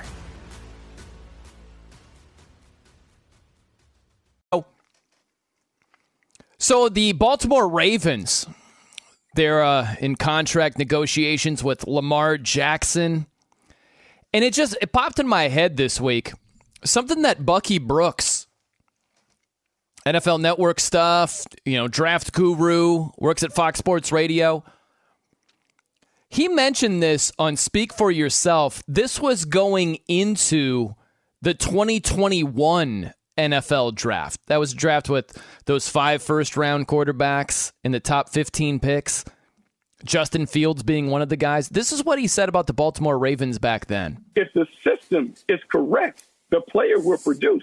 Now it's just about getting players with similar traits. And I'm saying Justin Fields is a certifiable baller. You get him, you let Lamar Jackson play another year, then he graduates, mm. you hand it to Justin Fields. The success remains the same because the system has proven that. I liked what he was saying then. I love it now. Love it now. Look at where the Ravens are at right now. They're in a spot where they have to overpay Lamar Jackson. That's that's where they're at. Lamar Jackson's going to get somewhere in the neighborhood, I would guess, around one seventy, one seventy-five million dollars guaranteed. Kyler Murray just got one sixty, right? I think Lamar's going to get more than that, but I'd say somewhere around one seventy, one seventy-five. That's a lot. That's a lot for a quarterback like Lamar Jackson, who, yes, did have the M V P season, but people think of Lamar as an M V P every season or that caliber of player. He sucked last year for what we're used to. sixteen touchdowns and thirteen picks is not good at all in today's N F L. And it's like, well, he was a former league M V P. Yeah, okay, cool. But he it was bad last year. So there's a mixture with Lamar Jackson. I think they'd be way better off with Justin Fields right now. He'd be on a rookie deal.